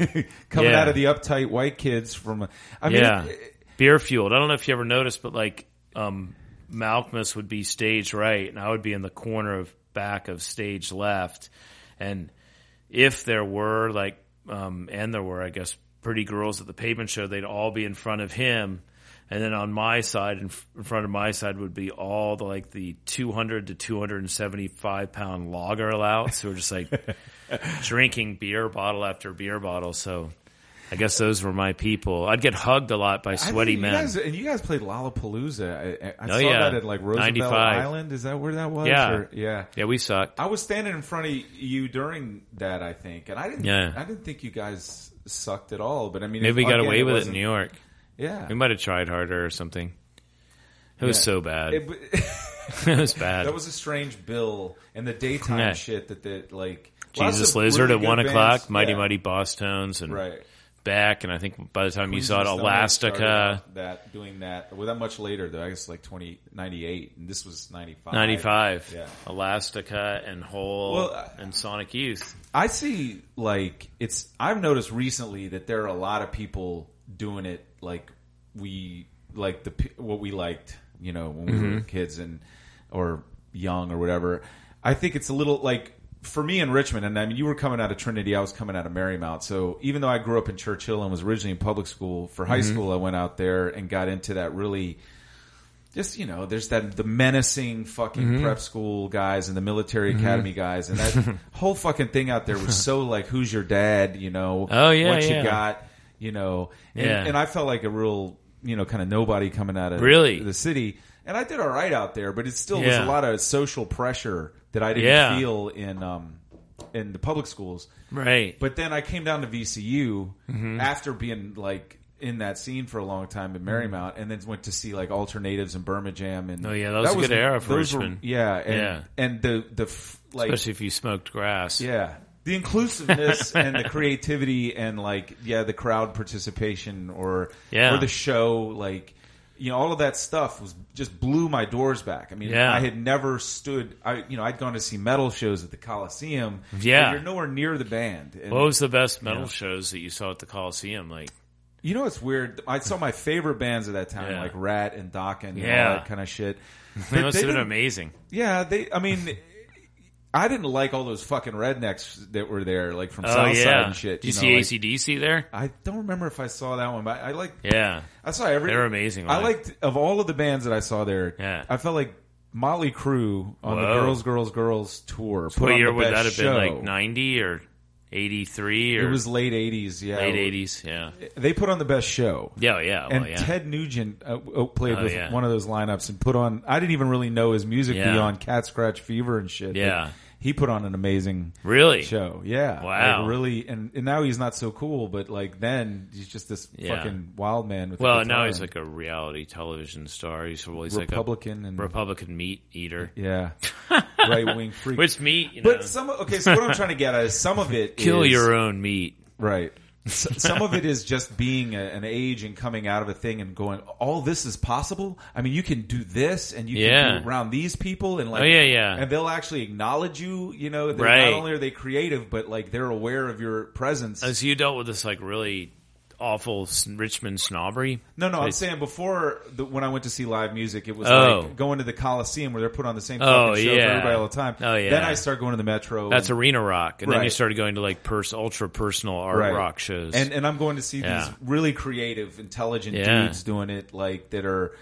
I mean, they're they're they're doing kind of crazy, you know, like um, thrown together shit, but they're Oh, also yeah. really talented, really smart, like really Yeah. educated guys. oh, Breadwinner really- was out of this world. yeah, and that wasn't thrown together. That was No, heavily that was rehearsed, but insane math metal. It was math. You must have loved that. If you were a metalhead, you must have loved it. Yeah, because that was like my intro to stuff. Like around that time, I was coming out of being in the just stupid hair metal shit, and then I was starting to get into thrash. You know, like you know Yeah. Metallica and Slayer. But Did you get into Voivod and like um, Little bit. Prong? Do you remember that band Prong? Oh, yeah, I In liked New York? Prong a I lot, I saw yeah. Prong. I saw Prong. It. Did you ever go up to DC Space? Seems like they had a lot of metal up there. I just know, and, you know, this all is just me weird. Like I got real into that like '90s shit. You know, with Mm-hmm. Yeah. Soundgarden, and I got Yeah, into yeah, grunge yeah. thing, and They were good Um, live. Soundgarden for sure.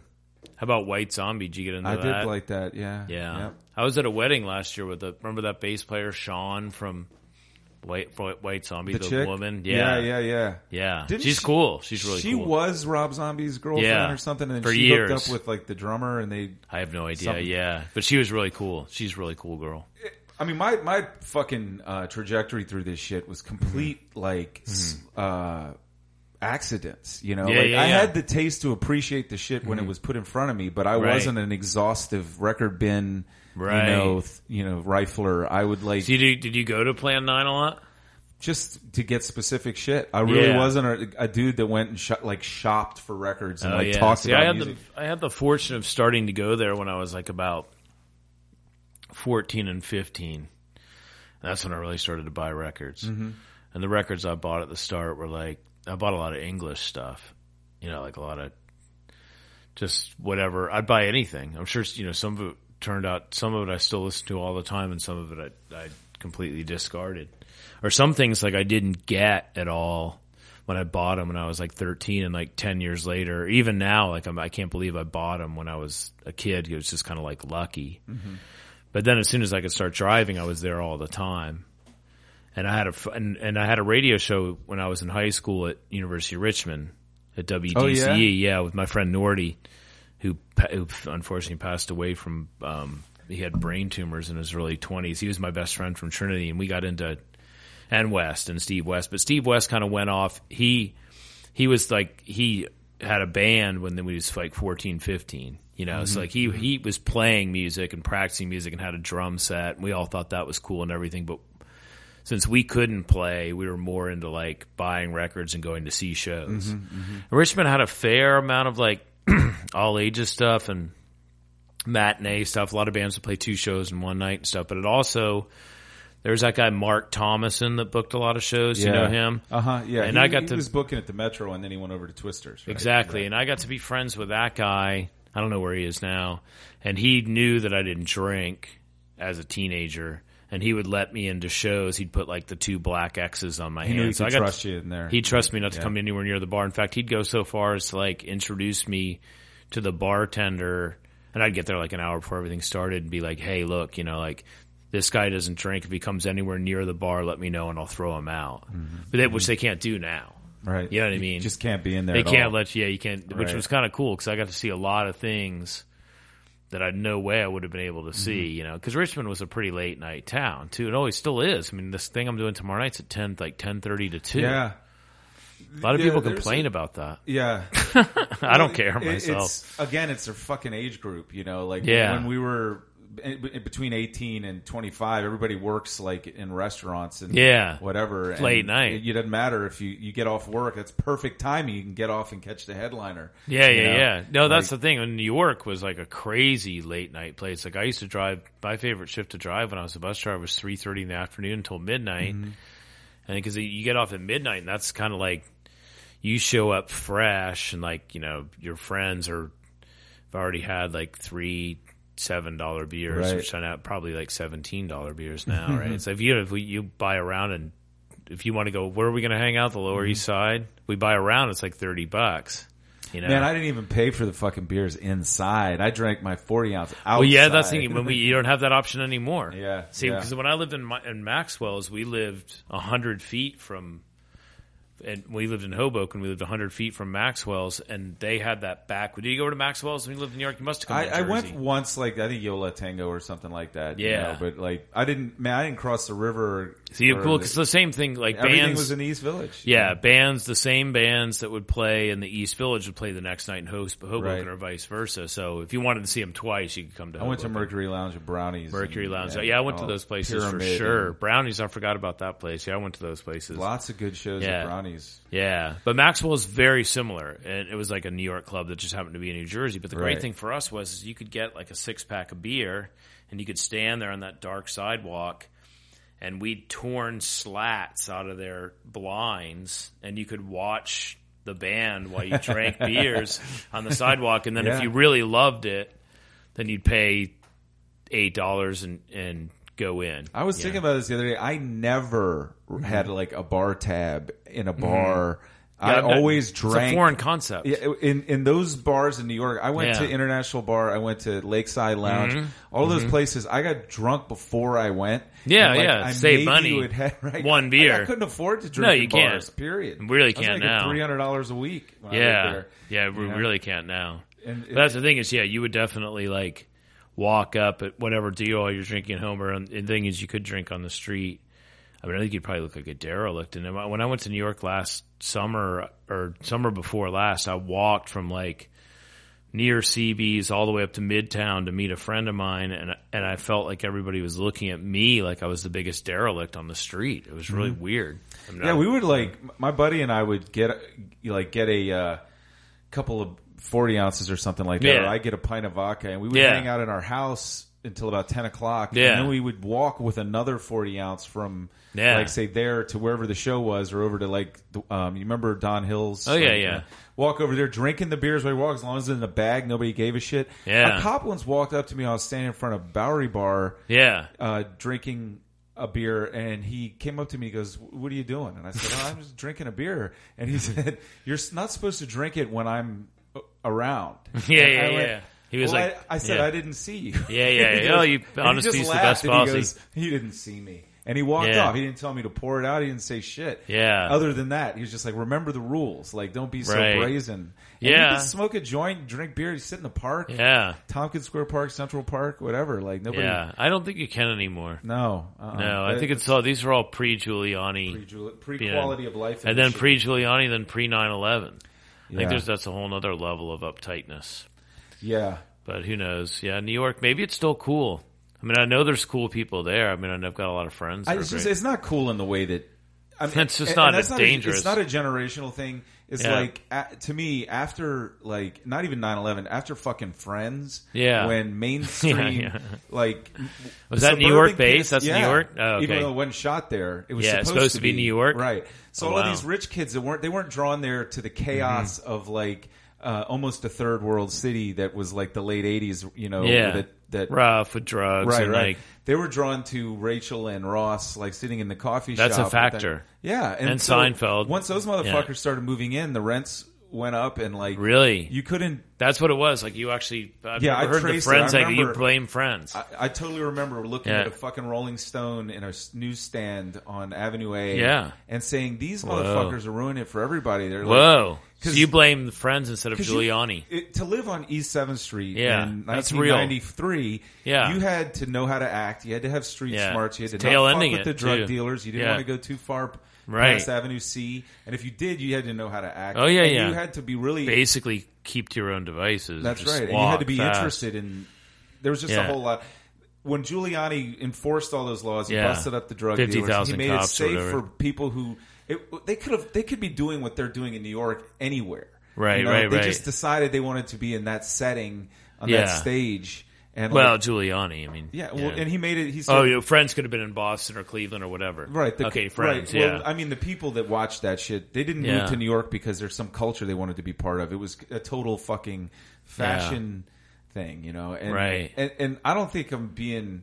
I mean, I went there because I wanted to be close to something. yeah. And, and I, I didn't even have a career plan. I didn't Yeah. want to. I the last thing I was thinking about was a job. I just was like, I want to get closer to this. Right. Shit that that seems so. Yeah, like, yeah, yeah. No, that's why I went to in '89. Yeah. and because we'd go all the time. We'd take road trips up there in college. But like, it's kind of just like a lot of really cool artists and really cool bands, like and just cool people in general, got priced out. Yeah. That's what's weird. Or they kind of moved to Queens, or they kind of moved like they kind of moved to like less appealing. They just keep But, moving like, I mean, I know Philly. there- there's a really great band from Kansas City now. It's a two piece band, and they lived in Brooklyn. They stayed there as long as they could hold on. This band called Schwervon, Mm-hmm. just a two piece. The woman Nan plays drums, and and um, the the guy Matt he plays guitar and sings, and they're fantastic. And they loved Brooklyn. I mean, they moved there as a couple. They had their band. They put out records. They played in Brooklyn. They played in Manhattan. You know, all the small clubs, and they're really good. And they're two piece, so it's like pretty affordable. And they just got to the point where their rent went from like. You know, nine fifty to eleven hundred to thirteen hundred, seventeen fifty. I mean, like I know people that had like beautiful loft spaces. They Steve West had a great loft space In Brooklyn. Mhm. yeah, it was right in Huge. Williamsburg. It was on like it was right by the Turkey's Nest. Remember that bar, the Turkey's Nest? I, I went to that place. yeah, it was great. I, loved yeah, it. Yeah, they Mark- used to they used to sell seventy five cent um, draft beers, twenty four ounce draft beers for seventy five cents in styrofoam cups Mm-hmm. to go. You know, and it was weird. I mean, like that whole area, and I haven't been there. I, I shouldn't really judge it. Well, it's just this is really look. We can't compare what we got going now to what was going on then because Right. I didn't even have a cell phone. I didn't have an email address no, I didn't have a when cell I lived in New York. No, no, definitely If not. somebody wanted to call me, they left a message on my home voicemail, The and I same. check it from my from a payphone. Yeah, same. Like it's it's a completely different a different playing world. field, right? Yeah. but I can find out about more shit. Mm-hmm. You know, through the internet and connect Yeah. with people all over the world and all over the, the Oh, yeah, country. yeah. And I think it's I just I think it's just really different. I don't think it's cooler or less cooler. Though I'm mm. not I was really interested in being that drunk guy Yeah. that was like dropped into the middle of this thing that was dicey and like it might offend somebody and I might offend somebody. Right. I loved all of that energy when I was like I mean, your 20 size. I mean, you're a big lad, so like, it, Right. as, as the, my English friends would say, you're a big unit. Mm-hmm. so, um, so that's kind of, And I really you're wasn't- of built to like, Well, I wasn't when I moved to New York. I was like a fucking fifty You're a pounds. skinny guy? Yeah, but yeah, I was still a big guy. Like I'm big too. Like we're whatever. We're not small guys, right. So that kind of helps. Like But it wasn't nobody like, I messed with wasn't me at trying all. to. I'm not talking about like. I mean, I got fights. ripped I'm off by talking the about more guys. like GG Allin, like no, yeah, offensive, no, you know, like no, you just wanted to be yourself. get a and do rise out of thing. somebody, like Right. you know. But you know the whole thing with like, did you ever get suckered into playing like the games with the little red balls into the caps and stuff like The that? three card mod. Well, no, Three no, card, it's, there's three card it's Mario- like that, but what is shell it? game, but Shell it's like with game. little Yeah, soda yeah. caps and the red things. You know, like Right, right, yeah, yeah. I never Yeah. played. I watched. I got yeah. burned. Yeah, of course. Yeah, I got burned, and I and then I remember one time, um, back when VCRs like you ha- everybody had to have a VCR, and I think they cost like two hundred fifty dollars Yeah, at yeah, the yeah. time. It was a big deal. I think I know where you're going with this. and uh, yeah, we bought the box of Right, nothing. box of rocks. We bought the box of rocks. Yeah, uh-huh. yeah, for forty bucks. I loved Yeah. it. I loved all of that shit. I loved the idea that when I was living in the East Village, or I would venture further east or into some dicey, you had Yeah. to fucking know what you were doing. And Yeah. there was some danger and there was some risk involved. Very much so. And it was like going, you know, on safari or some Yeah. shit. You know, Yeah. like you could you, something really crazy could be around the corner. Right. I, I never got hurt at all. I got Yeah. ripped off. Yeah, I tried Yeah. to like cop from somebody who just took my money and left me. There you go. know, in a stairwell somewhere. Yeah. But The way over, it goes. yeah, but overall, like it wasn't. I was just really attracted to the chaos down Yeah. there, and there's not as much chaos. So I don't think there's it's not- any. I think you got to go pretty far out. I mean, I think. I mean, I actually do have a lot of people that live in that area still that are like you know my age, you know our age or whatever, a little bit younger. What? How old are you? Forty eight. I'm 45. Yeah. Yeah, so you know, mid to late forties. You know, I know people that are as, you know as young as like mid thirties. Most people I know there now are making bank. You know, mm-hmm. so like, I mean, that, that's the thing is, I mean, I've actually gotten some pretty interesting job offers to go to New York in the last two years, and I would have loved to have taken the jobs, but like, you know, essentially for like somebody like I have a wife and a dog now, and for me to move my whole act from Des Moines, which is like way cheaper than Richmond. Dude, I love the Midwest too. Midwest is Des Moines great. awesome. Midwest is great. But in order for me to do that, I got to make like 150 a year. Mm-hmm. And like in horse racing and you know most music industry type things, I'm not moving to New York. Yeah. know? So I mean, I like yeah. to go visit there. It's Yeah, that old thing again. I'd go you know? and like, and I've got friends there and stuff like that. I, I need to figure out a way to get up there, but, um, yeah, just the whole the last few times I've been there, it just it just feels weird, and like it is hard to go back to anywhere. Like it's even hard for me to like I went I was in Charlottesville in the late '80s, and that town's completely different. I mean, you mm-hmm. can actually draw parallels in a lot of ways. I mean, it seems like Dave Matthews owns like a sixth of the town. There, I mean, it's always been kind of a pretty hip place in a way. Right. You know, there's always been money for there the size. really hip, but I mean, like it's really pretty trendy and like it's kind of over the top. And like I was just hanging out with some guys our age the other day up there that have been there for a while, and like just like the the psychological aspect of like young people coming in there like every year, like first year students or whatever. Just like to me, it's just like it's weird. It's really weird. I'm just ha- like you just have to kind of whether Yeah, no I matter mean, where you are, you have to kind of be be cool. With happy It, right? With where you are at the time, and if it's brutal, then you got to move. I mean, like, But I was, I'm happy it- to be out of the deep south. Like, Yeah. kind of happy to be out of the deep south. So much of it really has to do with your fucking attitude. You know? Yeah. I mean, because I was in the coolest shit mm-hmm. you could ask to be a part of when I was in New York. And Yeah. I was miserable. Mm-hmm. I was every day I went to Matador going, "This sucks," and like Really? yeah, and it was Yeah. a fucking awesome. because there's so many back on it, I'm negative like, vibes in there, probably. Well, you know, Rusty yelled at me a lot. You know, she was really hard on me, but I was kind of a fuck up. Was that the vodka talking, or not for like her? She, she was, sober clean at that point? Oh, so, so she was a miserable, But I was a drunk. She was a dry Yeah. drunk, and like, and I yeah, also like dry drunk. Yeah, I wanted to be Russell Yeah. Simmons. You know, Yeah. I didn't want to be the guy packing the fucking boxes back there. So like, even though it was a great job, a great way to get connected to people and meet people and go see shows. Yeah. I was, you know, my ego was saying, man, you're like the dishwasher of this whole thing.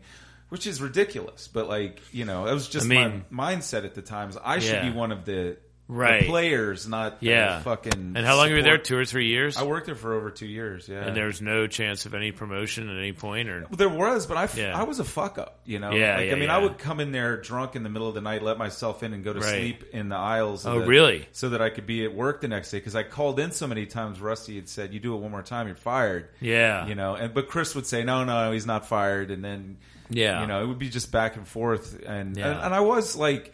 I fucked up almost every order I pulled because I was like, I don't give a fuck about this CD, Yeah. LP, who cares? You know, yeah, yeah, yeah. I mean, yeah. whereas is that why you got fired eventually? Like, it was a host of reasons. I Yeah. mean, like I, I mean, I came in there Too many demerits. and, and locked the bathroom door and went to sleep in wow, the bathroom. Was and- anybody else doing that kind of thing, or are you No, I was kind of flying one. solo? Really, like, somebody's got to be the the one. the perpetrator? Yeah, everybody Yeah. else was taking it real serious. I mean, Yeah. Gerard would always kind of defend. I mean, Everybody Gerard. needs an asshole. Uh, yeah, Jesper would kind of defend me, you know, whatever. Yeah. I mean, we're, it's, a punk label, like somebody, Yeah. somebody's got to be. That's funny because I've done that sort of thing too. Like I've gone into work in the middle of the night, like out of desperation, but like, there was this whole we. just because you don't want to miss work. I almost got when the when now I got worry came out. That was like Yeah. the biggest thing that we had tried to ship out of Yeah. the offices, and it was late. Right. and we got all of the LPs and CDs and tapes like the day before Street Date or some shit. Yeah. and it was me and Conrad trying to fucking ship out like Yeah. hun- like a hundred thousand fucking Oh, yeah, records yeah, in yeah, cardboard yeah. boxes. Yeah. and like it was a, Yeah. it was a nightmare. And we the shit was all up and down the aisles, and I was Yeah. like, you know, we did this on these little UPS computers at the time. Yeah, I know And you had to check or not Yeah. check COD. right. And I sent a whole shitload of them COD Oh, to people who couldn't afford. Oh, yeah, you know, yeah, they were used to just getting it and having thirty days to Right. pay for it, and they were all fucking. they get all sent off. back. Yeah, there was just Oh, a big nightmare. Mad at all the salespeople, mad at Rusty and everything. Because Oh, you got in trouble for that. uh, yeah, yeah, Yeah. Was that was like halfway through my tenure, Stint. and they almost fired me for that, but they Yeah. let me stay on. You just yeah. ticked the wrong box or something. Yeah, it's like Now, like when like dealing with artists, like you know, how bands came in there a lot, like like Bell and Sebastian would swing by when Yeah, they were yeah. in town, like or you know, it seems like every time I was in there, like Yo La Tengo was in there, yeah. um, Georgia and Ira and stuff. Not not as much James, but like, is there any bands that um, when you were working there that it would come in that you um, found objectionable? I really th- like this is kind of stupid, but I really Yeah. didn't like uh, the Blues Explosion guys that much. I Uh, thought Jon not so much him. He was cool. I Uh, thought the Russell drummer, was- Russell? yeah, like Yeah. a douchebag. I, I kind of thought Yeah, at he was kind of living the New York rock and roll dream. Yeah. and then the other guy Judah, Judah. Yeah, he was kind of quiet. He didn't bother me. Yeah, Those guys bothered me the most of anybody. that's funny. Yeah, but I could see that. the, but overall, like I realized pretty quickly that like it was me, like because I met Bob Pollard. The guy was fucking awesome, you know. Yeah. like he'd come back there and drink in the Yeah, shipping department with us, and like. Yeah. I mean, everybody was super nice and like, Yeah. like really, they didn't treat us like dishwashers. How about Bell and you know? Sebastian? They seem like very That was demure and shy. totally at the tail end of my Okay. being there. Like, I think they they Oh, got so it was when their great albums were coming out. Like if you're feeling was that sinister. Arab and- Strap. That's the boy with second one, Arab yeah. Strap. So Yeah, yeah. They actually, what I remember about them is this is like my last week at Matador. They Yeah. come there to do a tour, and one of them turned out to have like really bad tinnitus or something. Yeah, yeah, yeah. And they had to bring all their equipment. We had to bring all of their fucking equipment in through the freight elevator, and I met them then, and they were like, "Oh, we can't play our tour because of my ear and Wow. whatever." And that was that was the only time I met them. Most- fragile people. what's that? Fragile. Fragile. Yes. I mean that's tinnitus rock and roll band. Come Did on. you ever see the thing? Um, did you go to the Matador 21 year thing in in Vegas No. in 2010? Oh, I bet you would have enjoyed some of that. Yeah, it was a weird. I mean, you know, when I, after I got fired, it was like there was kind of bad blood Yeah, yeah, for yeah. a while. Like I was still cool with Are you still in touch with any of those people? Adam Carroll. and, Like Yeah. and he's like big, you know, financial guy at Beggars now. Is he But I, had, I was in a band with him. you oh, know. Oh wow! So he hit the nail on the head. He's like a music. He's a music industry success So many story. people stuck it out, and like I didn't take that job seriously at all. To me, Yeah. it literally was a dishwashing job. And, yeah. like, well, it's yet- similar. It's quite similar. But there was tons of opportunity there. Yeah. I just didn't like. Yeah. I, And you were in there at the right time, I wanted what I want when I wanted. Yeah. I wasn't looking at the future. Your priority was your own personal party. Yeah. Exactly. That's right. I Well, was, that's the way it goes. It's not like you didn't have a good time. no, looking back on it, it was fucking ideal. Like, Yeah. But at the time, I wasn't. But Adam's got a good job it. now. Mhm. Do you know a guy there? His name you probably don't name like his name's like Dean Bean or something like that. No, I mean it almost young, completely young. his turn. Like Patrick, I know is still, He's still there. Yeah, and Rusty and Adam and maybe Dave, but Gabe is there. I don't. He wasn't there when I was. That's like after me. Oh yeah, yeah. person. Gabe's there now. Mm-hmm. Yeah, he must be. He must have not come that long. When were you? What you were there till ninety Ni- eight? I was there ninety six to ninety eight, Yeah. and then I went to Coney. Island High. So he must have come in the next year because I think he was that last pavement album. He was there. What, oh yeah, what was the last one? Terror Twilight. Terror Twilight. Yeah, it's whatever. I was there for. I don't even know if I listened to. I mean, I was a huge fan of Slanted Enchanted and Yeah, it's a Crooked Rain album. and Wowee Zowee and Yeah, and then there's And Bright, Bright in the, corners. I really yeah, like all four of them are good. Mm-hmm.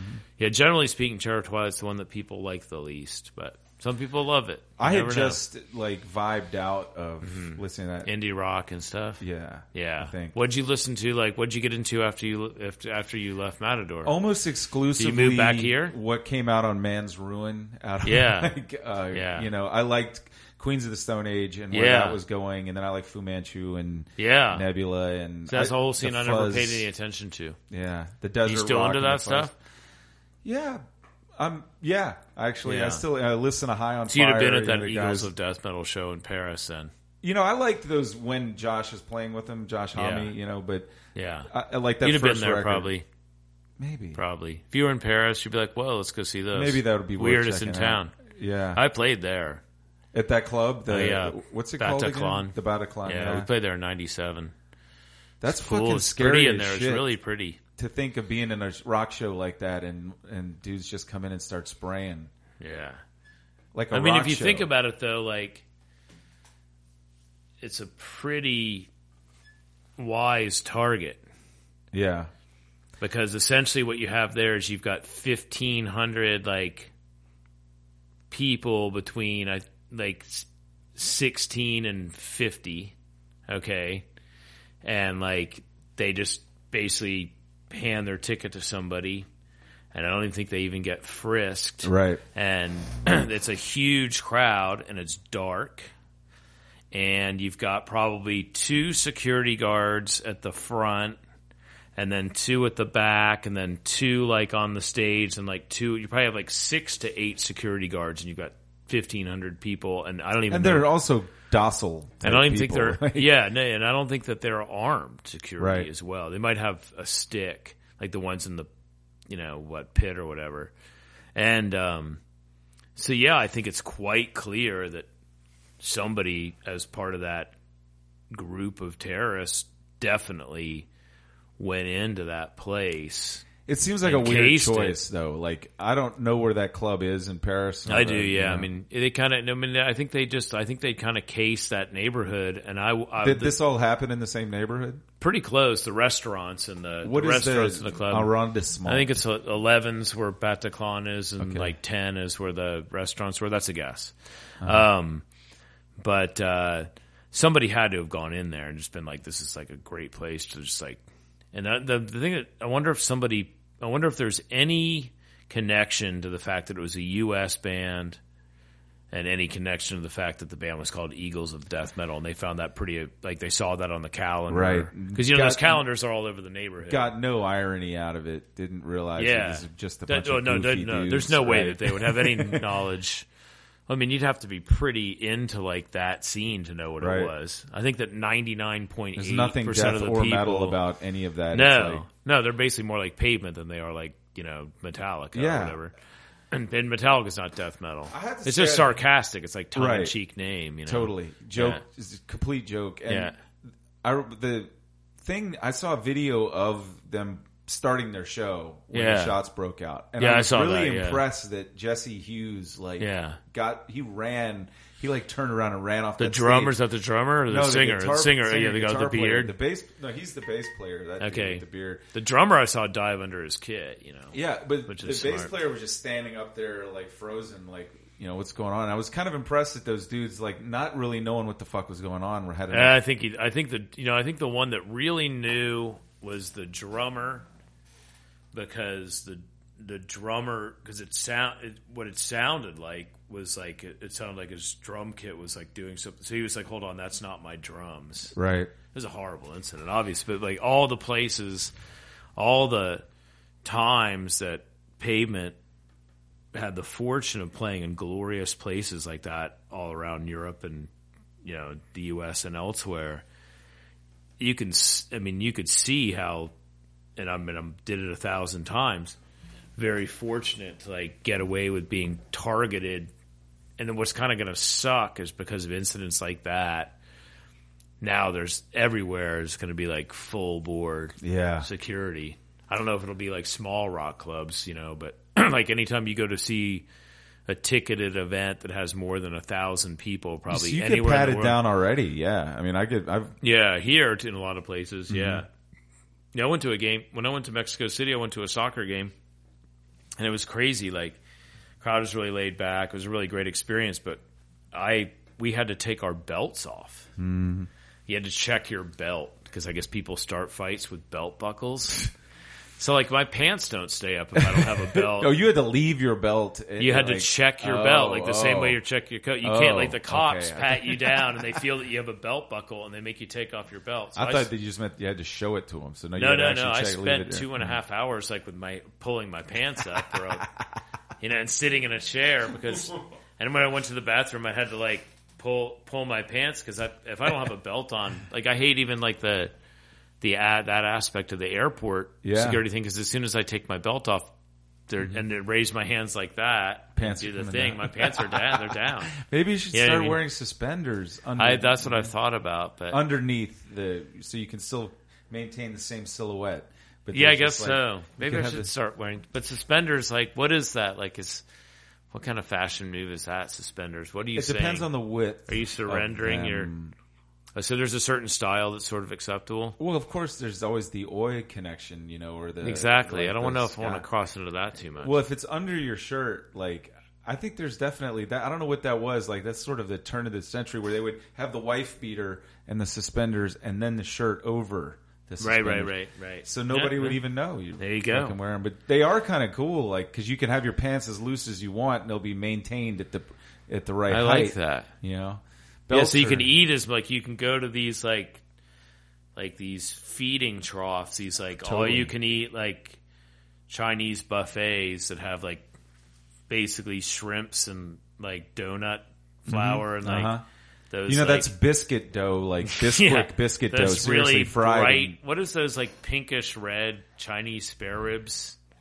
You That's yeah, that's things? what they're called. Yeah, they're spare The. Chinese yeah. spare They ribs Get them like- red. Yeah, like just oddly overcooked broccoli and like puddings and ice Mm-hmm. creams and like so I can eat at one of those things all day like all the other people that go to these things and they sit and they don't talk to each other for three or four hours and they just stack their plates they have this in Richmond this like old Mm-hmm. Oh, country hell yeah. buffet people Oh, have- yeah. they have feeding stations Well, they, you know, they have. There's Yeah. a range of them. There's the Golden Corral type thing. Then there's Right. the seafood type That's one, and then steaky. there's the Chinese one, the hibachis, and the, the Chinese ones are the, the- ones that yeah. really intrigue me I the eat most at those a lot, actually. you've eaten at those Yeah, because you can you can That get how relatively healthy shit in there if Really? you want to. Like I So mean, you they have just- you- salad bars. You've and- disciplined yourself. You go to Chinese buffets. I you don't pay, eat the fried donuts and the Jello. Is And this part of your um, twenty five dollars It's, it is. on the So expense like plan? uh-huh, so uh, you find yourself in America's all you can eat Chinese buffets. I Like I, do. no shit. I choose to either. There's one in Harrisburg, Pennsylvania. I go to, and oh, and they have oh, you sushi. should start taking pictures in these. You should make a whole series it's take, and putting of them on fucking Facebook. life for sure. Yeah, there. no, it is. Like try to catch other diners, like because I find it very just like I went to one in Wyoming right off the highway um, several years ago. And myself, Kevin Guthrie, and I we sat down. And, like we're both kind of big guys, and we're both two hundred pounds, and like we noticed that the place was full and that nobody was speaking. And everybody had like a, a stack of at least three or four plates, in some cases eight or nine, and that people just kind of sat there all day Mm-hmm. and didn't talk and just slowly fed. It's like a feed lot. They fed. It's a power feeding lot. It's a feeding lot. Yeah, it's just it- an amazing concept. So what you're trying to do is you're trying to take advantage of the value And the variety. and the variety Because I and don't eat healthy like in there. a whole plate of one thing. So Well, I'm like, Curtis. I think that I've got to go, but I think that you should recognize that this is kind of a glorious opportunity for you to be doing like a photo documentary Hmm. inside these places not only of the food, but like of the decor. The decor has to be incredibly bad, and just the other It's very. Vegas, like slot, you know, machine. like, Exactly. same thing. You know, the same other carpeting, diners are yeah. amazing, though. Yeah, but you know, In it's- Iowa, it's you get some very big people in there, very big. Yeah, it's been, it's been the one I go is like the lunch rush, and you don't really see like people totally throwing down. Really? you know? it's like just, You need to open your eyes. It's just a quick You thing need to 'cause you can get eyes, in there, buddy. you get your plate, and they got some sushi and whatever you can get in and out Right. real fast. And you find the and quality's decent. It's good enough. And this is at this one place, or you do you go to more? There's I've, more.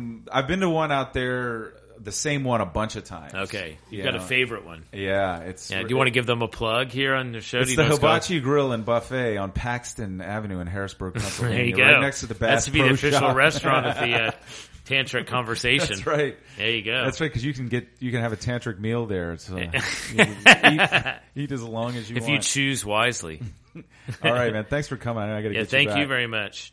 Yeah, All right. So that's there we go. An hour and a half of Bob Nastanovich, Curtis Payne, yakking away, catching up. Goddamn, he threw so many threads at me. I couldn't even pick them all up. I was just like I was just trying to pick up a whole bunch of cash off the ground and dropping it all. Hopefully, we managed to get something out of that.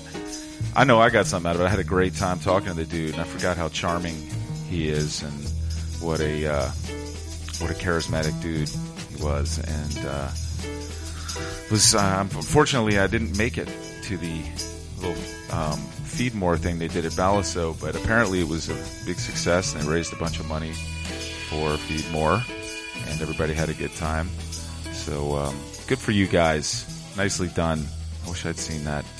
Lady God is there too with the new keyboard player. I think that's the girl that used to be in Diamond Center playing with them now.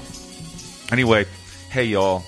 Uh, you know, I don't uh, I don't know why it took me so long. I just kind of fell out of I fell out of the urge. I got a little bummed on the whole project. Forgot why I was doing it, and I'm really glad that uh, something came along to kind of kickstart me again because this is a damn good time, if nothing else. And uh, be looking out. I got a bunch of stuff lined up. I'm not going to mention any of it by name, lest people flake and it falls through because I, I was trying to get somebody today that flaked on me. You know who you are, dude. But um, yeah, there'll be more. There'll be more thrilling and exciting and interesting guests on Tantric Conversation us to get tantric with. And remember, if you're in Harrisburg, Pennsylvania, make sure you strap on the feed bag at the Hibachi Grill and Buffet on Paxton Road near the Bass Pro Shops. Tell them Curtis sent you.